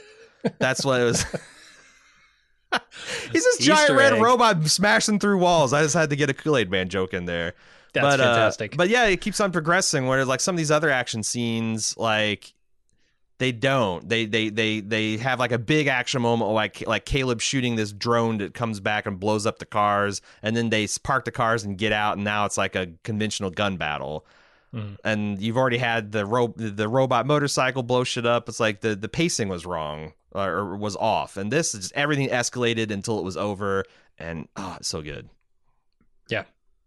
All right, we go back over to William, who finishes killing all the other versions of himself. Afterward, he claims that he finally understands his purpose. He's the good guy. Then Bernard and Stubbs show up in the therapy chamber and pull the AR goggles off of him. Yeah, that's that's all happens. Yeah, we kind of talked about a lot of this stuff um, Uh-huh. with his choice to be the good guy, if that's actually a choice or if that's actually real. Yeah, they also Um, th- so so I want to. There's a couple things here where we speculated about like what exactly Bernard means when he says he must have been left here a while. Mhm. So when I was watching subsequent times, I noticed that like Ed Harris isn't doesn't have stubble. He doesn't look like he's disheveled. He doesn't look like so like what does Bernard mean like he looks like he's been here a while? Six Uh, hours? Yeah, like, a while. Like I like it's certainly not days or even a, a, a probably he doesn't even have like five o'clock shadow. It's probably not even a a, a, a- large part of a day. Um, certainly longer than the forty five minute session he was supposed to be in. But I, I just Yeah. thought it was I don't know is is weird. I think what they're trying to maybe that line is less about how long he's been there, but to explain why Bernard and Stubbs can just waltz in this facility. Because they've Right. told like in the halfway point the the technicians who are kind of brutally just instead of like you imagine that they probably take more care in their patients than what they're showing William in this episode, but like they're understaffed. Half of them said that like half the staff already left because they're the shit that they're dealing with with the fallout of this data leak. I think they're just telling a story that this facility is abandoned, and maybe that line was to tell us that more than like, oh, William's been here for, hmm or he's a host. He's a host and he's been there for two weeks, but he hasn't aged or anything because you know hosts don't. Yeah. Hmm. I don't know. I'd be I'd be a little disappointed at this point if everything we're seeing of William is him in a host body. Nah, I, uh, I'm kind of weakly agreeing with you on William. I'm strongly agreeing with you on Caleb because if both these guys turn out to be hosts, um, the entire time, I'm open to them being hosts in some version of reality or some future Or later, yeah. or later. But like, it just just really destroys ever all the symmetry they've drawn between humanity and host this season, which they Exactly. needed to do. They needed to bring to bring give human. They needed to grant humanity our humanity back because they had demonized and made us monstrous in the previous seasons. We need guys like Caleb. We need probably a uh, a turn to the light with William to see that like you know we can be good, we can we can be bad and then be good. Like we we've got as much free will as the hosts do, and if they make them hosts, then you lose all that. So yeah. All right, Maeve's body's done printing and she's loaded into it. She's also very pissed. Uh, they're they're making, you know, I think we see them finishing up Hector's body in this shot. hmm Um, Lee's body, I think you you mispronounced you mispronounced Lee. Fair. Uh, And we know yeah, there are a man, Tan- Thandie Newton, the look she gives when she like gets out of that pool, she's ready to fucking murder. Yep. And it's weird because the previous conversation, Dolores made her out to be like a sympathizer for robot Hitler. Like guys is literally trying to exterminate their entire race of people she is joined up with just because he offers her a personal advantage. Framed that way, Maeve's pretty villainous. She could turn out to be a villain. Uh, I'm not yeah, she's playing, and I think it's interesting that they would have her playing like a Nazi resistance in occupied Italy when she is more like a collaborator in the actual scenario of Serac versus the robots. Yeah. Yeah, they're definitely playing with with hero and villain shit here.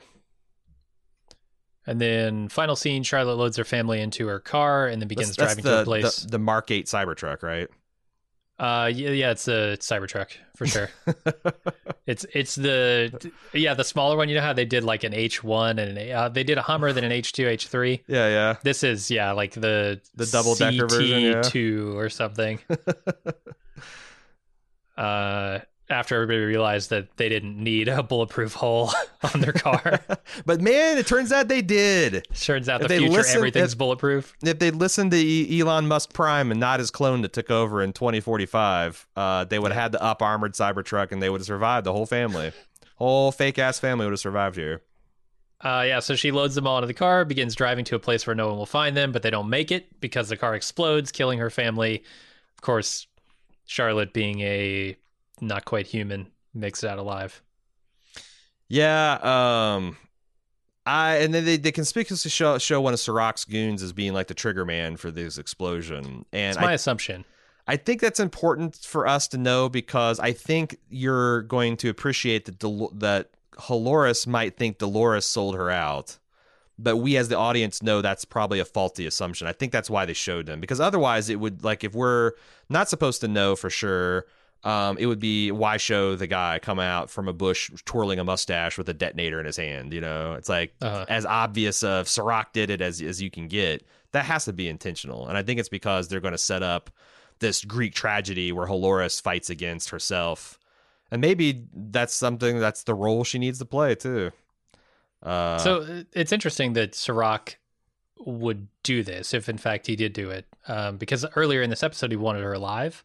Mm, Somewhere along the way, that has changed, I guess, or that could be an indication that this wasn't his doing. or maybe he knows he needs to turn Dolores against Dolores. That's his best path to destroy her. So he assumed that she would survive this giant fireball. Well, and the goon who checks in and said, "Yeah, the he- fireball went off," is actually saying the fireball went off, and I assume she's still alive. I'm out.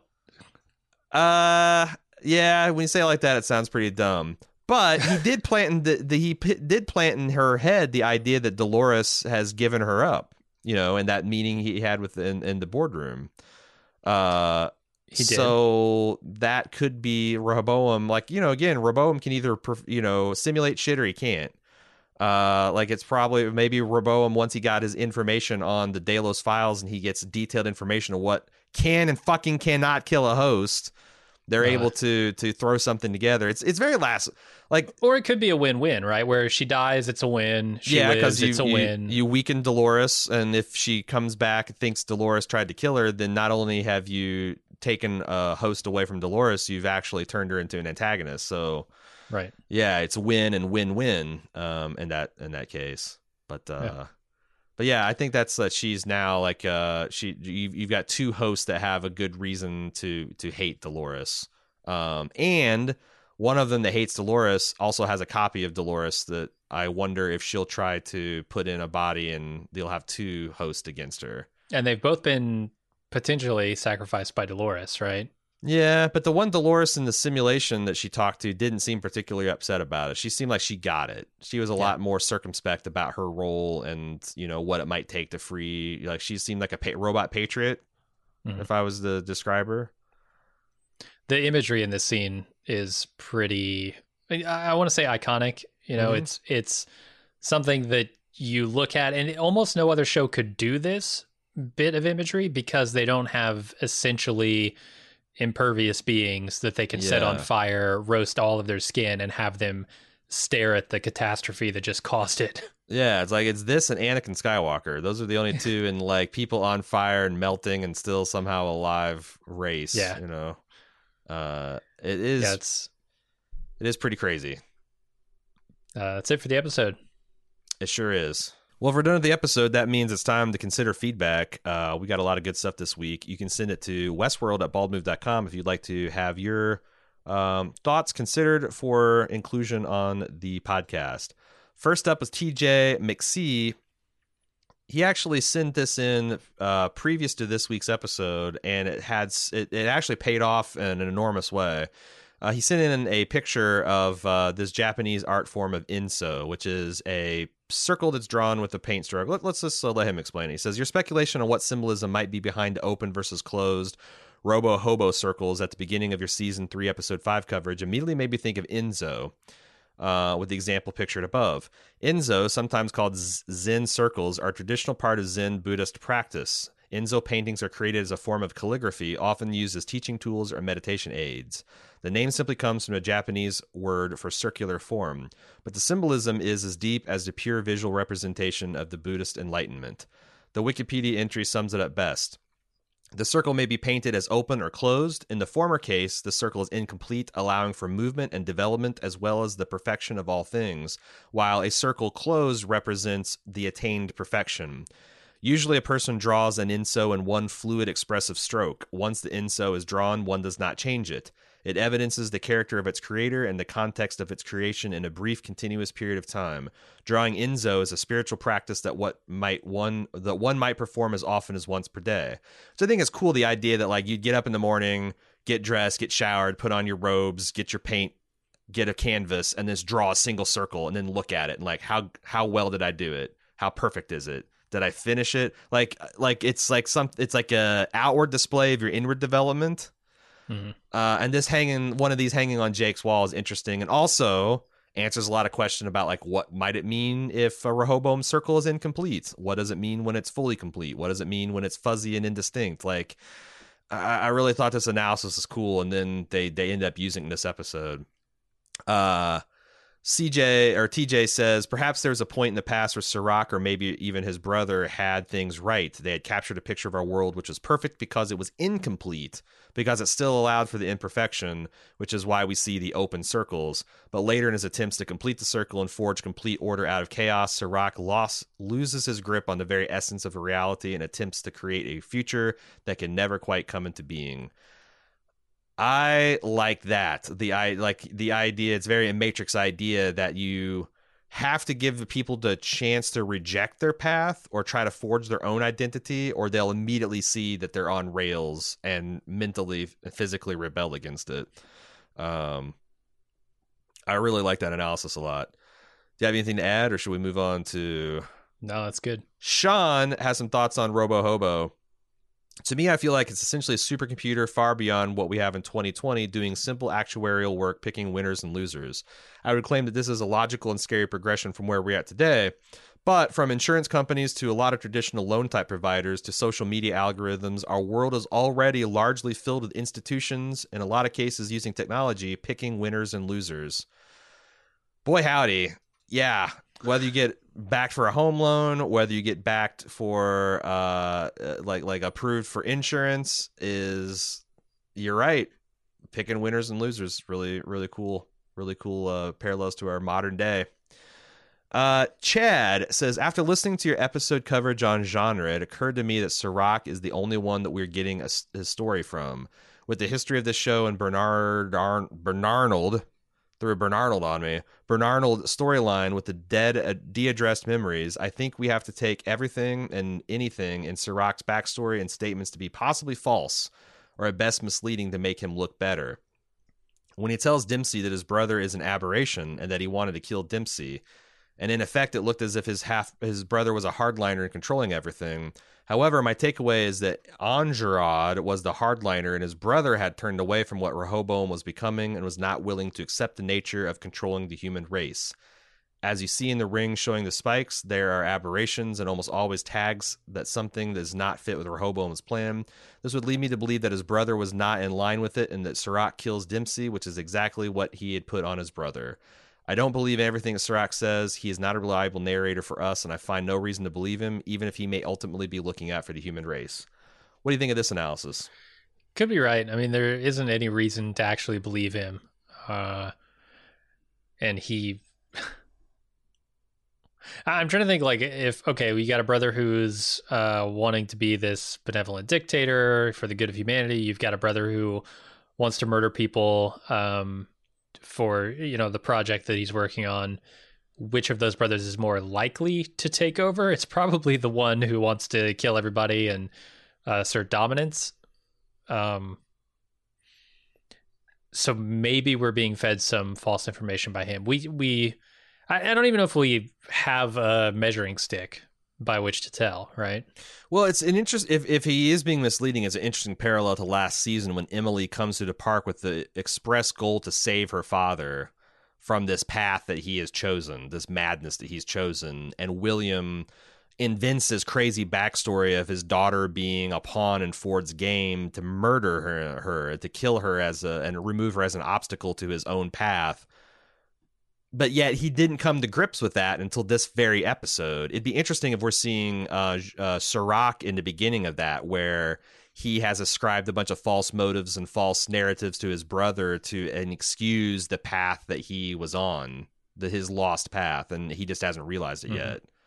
Um, yeah, it, I think be. Yeah, from that way, you could look at that and see how Chad, you know, has got something going here.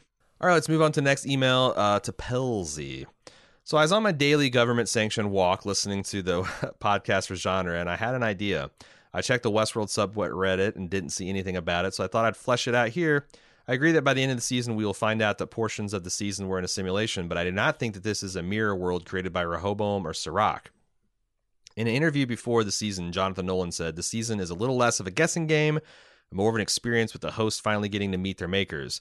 Now, maybe I'm being a bit of a naive and sweet summer child, but I believe him when he says this. If any of the current simulation theories are correct, then he straight up lied. I think he straight up lied, but he also was telling the truth and that this isn't as confusing and convoluted as season two. Yeah. So he can be telling the truth from a certain point of view and still doing crazy simulation things.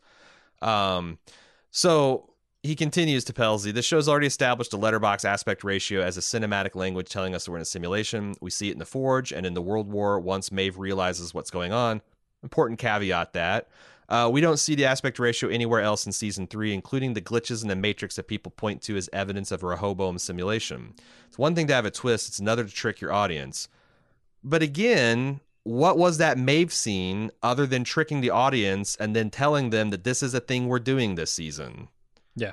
So like Bernard's glitch with the the calf's leg, um, the different sequences of the Delos board taking the company private, like the host in those scenarios are not aware of the simulation, and we as the audience aren't. So the I think the Nolans and Joys of the world can say with a straight face, we weren't doing anything that we did not explain within the first two episodes of the season, the first essentially hour and ten minutes of the tele of the season, we we showed that this is a game that we could play on you.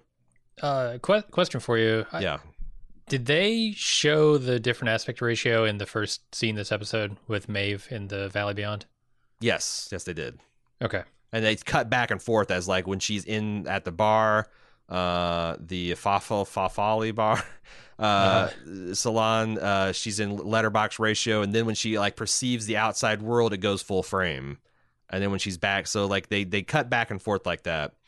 Uh, we know that there are limits to Rehoboam's knowledge. That's essentially what divergences are showing us. Even if Serac is aware of Dolores' presence, he's unable to predict her outcomes, at least up till now. I doubt that Rehoboam knows that Bernard and Stubbs are up to, or what they're up to either, considering he's a wanted man. Also, just because of the nature of the story, we mostly have hosts as POV characters. How would Rehoboam be able to simulate all these scenes that are happening from the host POV? For example, the rocket scene with Bernard, I don't think Rehoboam would have any way of knowing what Bernard and Stubbs were up to at the time. That said, there could be more info in future episodes that knocks this da- argument down. Here's a suggestion. Rehoboam is learning how hosts think by analyzing Maeve in its laboratory and extrapolating that information to make predictions on what uh, Halores will do vis-a-vis the Delos buyout. and he gets Mhm. some things crucially wrong because Maeve and Halores are different, and also he doesn't have all the pieces that he needs to to correctly simulate them. But I that's my current operating theory. Yeah, I could see something like that going on. Uh, they continue. I went and did some research on simulation hypothesis, and by research I meant I read the Wikipedia article.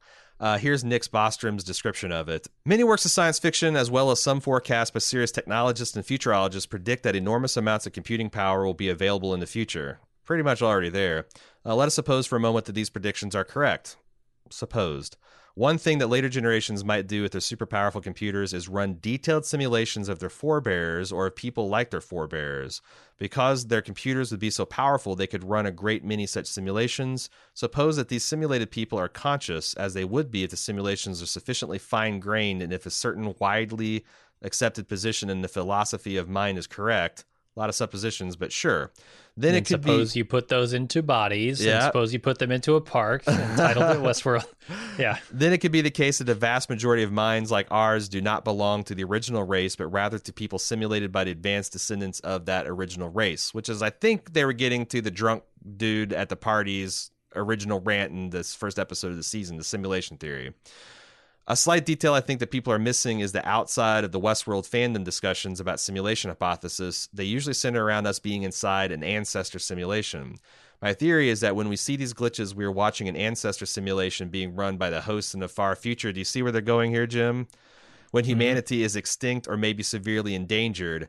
If this is true, it makes a rewatch more interesting without convoluting the plot or making Nolan into a liar. Also, if this is the far future simulation, so powerful that it can simulate consciousness, then I can forgive the show for not using the letterbox aspect ratio. There's essentially no way to differentiate the simulation from reality. It also conveniently explains how the simulation knows what Dolores and Bernard are doing throughout the season. This would really tie things. This is where they're going. This would really tie things to the post-credit season se- sequence from season two, where we see William in the real world in his own version of an ancestor simulation. If humanity collapses the way Rehoboam predicts it, it explains why hosts would be interested in an ancestor simulation or testing the MIB for fidelity. It also ties in with Ford's master plan to get the hosts off the island and a sentiment that they are the next evolution of humanity. So this is something we talked about in early season. Like I think I even talked about this on the preseason show that maybe in the far future the synthetic hosts who have won have ran into the same problems that humans do because they refuse to turn off their emotions and are just as imprisoned to their loop their self-issued loops as their humanity issued loops and they're running just like they tried to figure out Jim Delos why he couldn't get past this one moment. They're running simulations on William to see why he got stuck with it, like his daughter. I don't know. I think that's that's something interesting that these far flung future robots might be simulating the past to try to see where things went wrong or maybe correct flaws in them, themselves. yeah. Uh, hmm. I because I look at like why we would do something like that. Why would we create an ancestor simulation? And there doesn't have to be a very strong motivation specifically for that, right? Like it, we might just do it because it's cool because we Yeah. can. Yeah. um, not to like simulate oh where did we go wrong or anything like that um, you could almost see like a cyclical sort of nature playing out Mhm. over uh, the course of this show and at the end saying like well the the hosts have you know taken over the world and they've essentially got as as bored or whatever as we are and have decided to boot us back up uh, just in a simulated version of the world you don't really need to like look at it and say, "Oh, where did we go wrong? What did you know? The world's falling apart." Anything like that. It could it could be a lot of different reasons why they do that. so you're going like it's just almost like it's it's art like they're doing it just because the it's like why you climb a mountain um there would be a lot there, of yeah.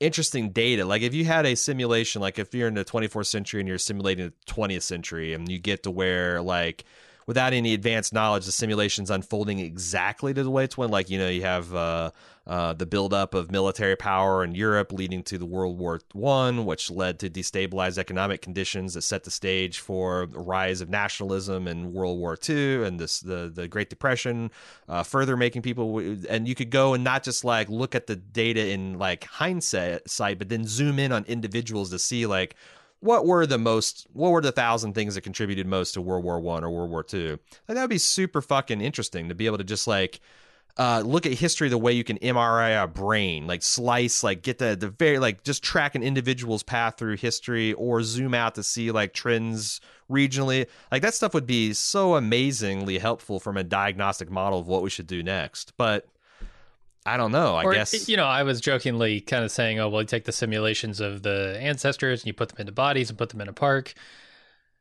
Eh, what's to say we couldn't be, you know, combine that with the cyclical idea, where like, or the evolutionary idea, where essentially we evolved to create a species that took us out and became its own thing, essentially an extension of humanity, which then recreates us, does very similar things with us, and it's in its own form, right? It's like it's still this what we would call artificial form, mm-hmm. but it could be the creation of yet another further evolution. Like evolution can ah. almost you you start to get less natural selection and more artificial selection at that point. Right. Like where do we want to go as a species or like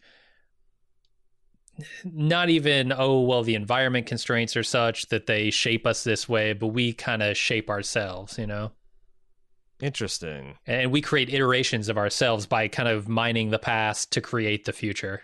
In a way. It'd be kind of like so. It's almost like uh, uh, so these these AI are studying ancient humans by simulating them. By doing that, they're actually bringing them into real life. The same way, like if we found right. uh, DNA for a cave, like a Neanderthal, and we mm-hmm. reconstructed a, a, Neanderthal, and like now we rebooted the Neanderthal race on the human, like that would change our history you know? Like like and they, it might change our future too it change our it like, change our how would that interact with us and how would that change us? How would that change the neanderthal? There are so many different interactions there and then that's that's that could produce interesting results in both species for lack of a better yeah, term. Yeah and that's, that's like an interesting reiterative process where it's almost like a mixing of genes like you know it's a literal yeah yeah. Huh that's pretty cool. I like that.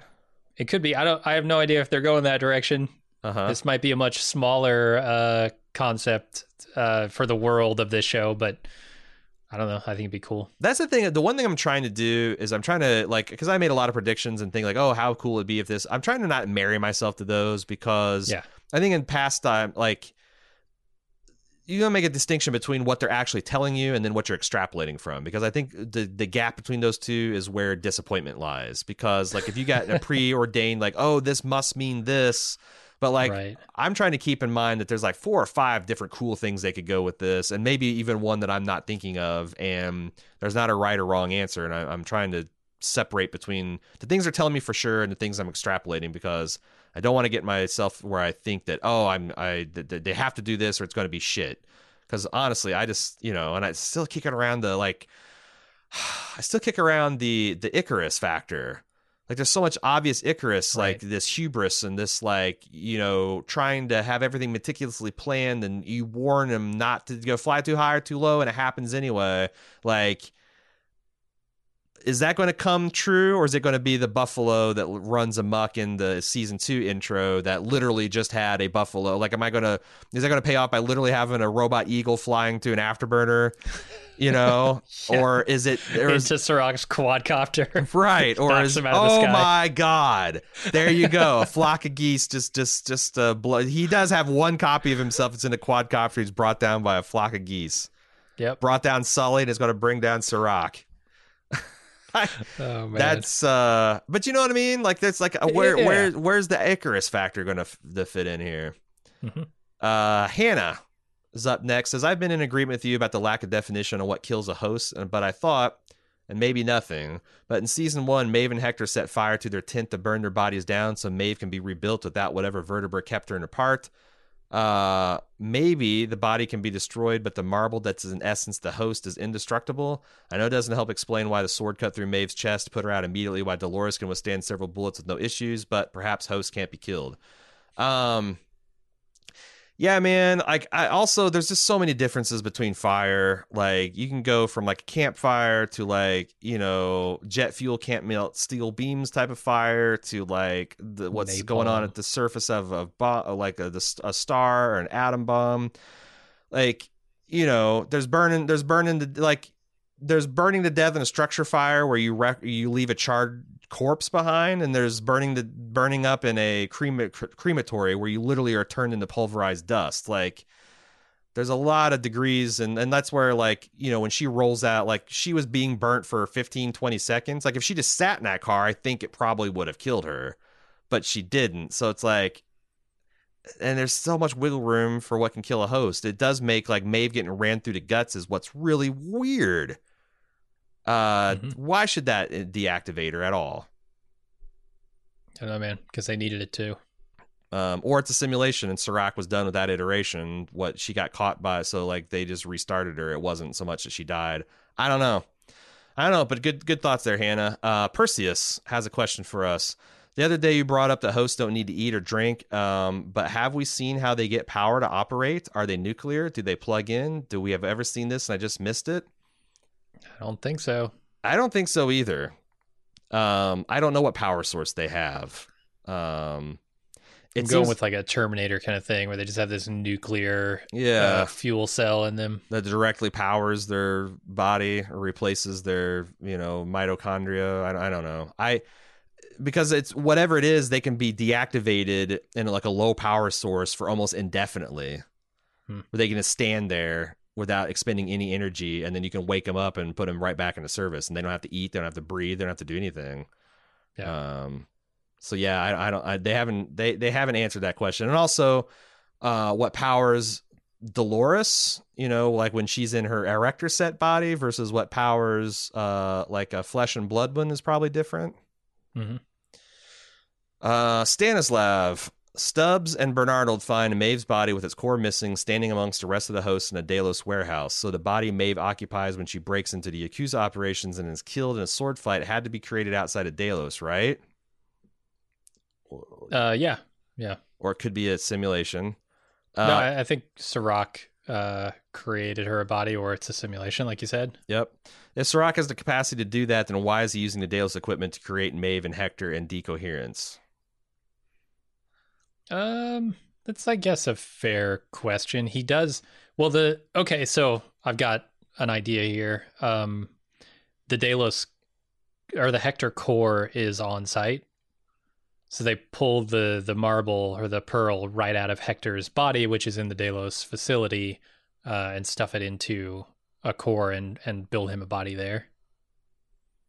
So that might be a proximity thing. I don't know about Maeve. But the thing is, is that Hector's body is in Indochina, The the and the Mesa, Delos the right? Delos Corporation is in San Francisco. Can they? I imagine they can just beam the data over. I, yeah, they could. So Serac can create Hmm. the pearls too. Uh, maybe you just stumbled onto some key piece of information or a key Well, question. that's what that- Stanislav says is like either Maeve's first attempt to find or stop Dolores was in a simulation, or this is a pretty big plot hole. It could easily be a simulation. Why risk Maeve's Mhm. core, a new body being created inside of a company that Serac knew was compromised by a host if he had the capacity to spin her up on his own? And it could just be that's how much confidence he had in the prediction and the model. Like it hasn't led him astray. So I mean, he's literally controlled the entire world for the last generation based on this data. Why would he start doubting it? Uh, I wonder if it has to do with capacity. Like, I wonder if he's got like a bed to print one host, and Delos has you know multiple beds with a big facility, and they, he could just do it faster there. trying to flatten the host curve so they don't get overwhelmed by the the host creation Yeah. beds. Yeah, I can see that. I don't know. It's a question I don't have a good answer to. Uh, requires further study. Uh, Vicky, I'm hoping you can help me figure out this semi homophone situation, homophone rather, situation that we've got going on here that's been bugging me. Daddy Dempsey's company is called Incite. For those not reading, Incite spelled with a C. In the first four episodes, I thought the company's name was Insight spelled with an S, like sight, because that's what the way everyone pronounces it. It's subtle, but we tend to put the emphasis on the first syllable for insight versus the second for insight. It wasn't until I saw the company sign that I realized it was Incite with a C. Now, on the definitions, insight, of course, is defined as a capacity to gain an accurate or deep intuitive understanding of a person or thing. This is why I thought the company was named Insight with the S because the company had all this data. More data, more capacity for insight.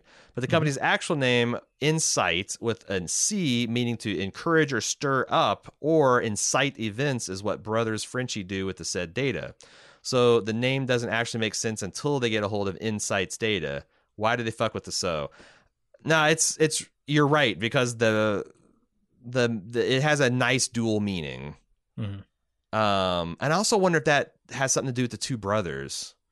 That the one, the, the you know the one wanted to use it for insight to just see more about humanity to make it better, and one wanted to use it to push some kind of radical revolutionary agenda. And which brother did which, as you know, per our previous email. Yeah, could be.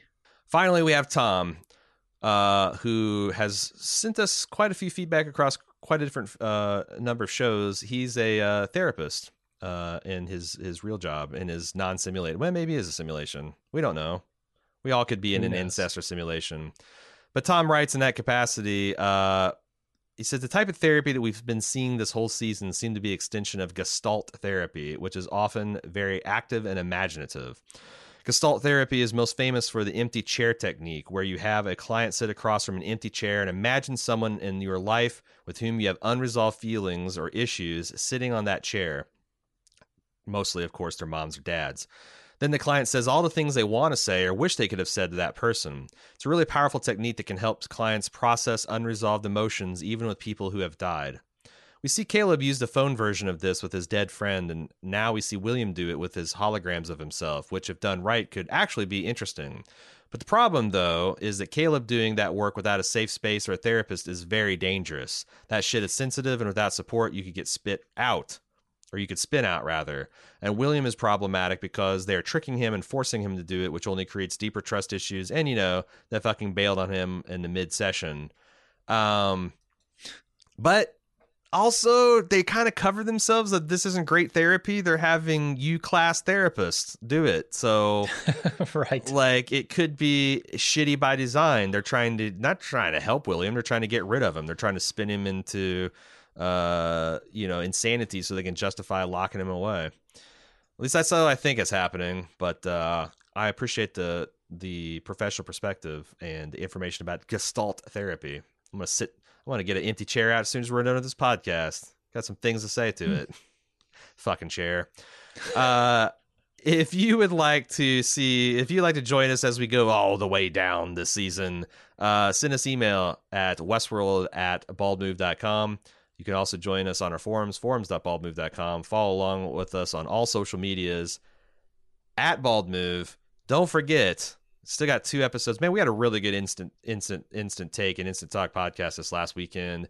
Uh, it was a lot of fun, a lot of freewheeling stuff. If that sounds like something you'd be interested in, uh, don't forget about the club, club.baldmove.com, because every Sunday after the first airing of Westworld at 9 p.m. Eastern Standard Time, we take to the microphones, record a live instant take podcast, and then with our club members, we do the instant talk where we get their feelings and thoughts through the YouTube chat interface. Things a good time, not simulated. It's all reality happening right before your eyeballs through the internet. Uh, that's all we got for this week. We'll see you next. Uh, see you this weekend for the penultimate episode, and Tuesday for our full analysis. Until then, I'm Aaron, and I'm Jim. Have a great rest of your week.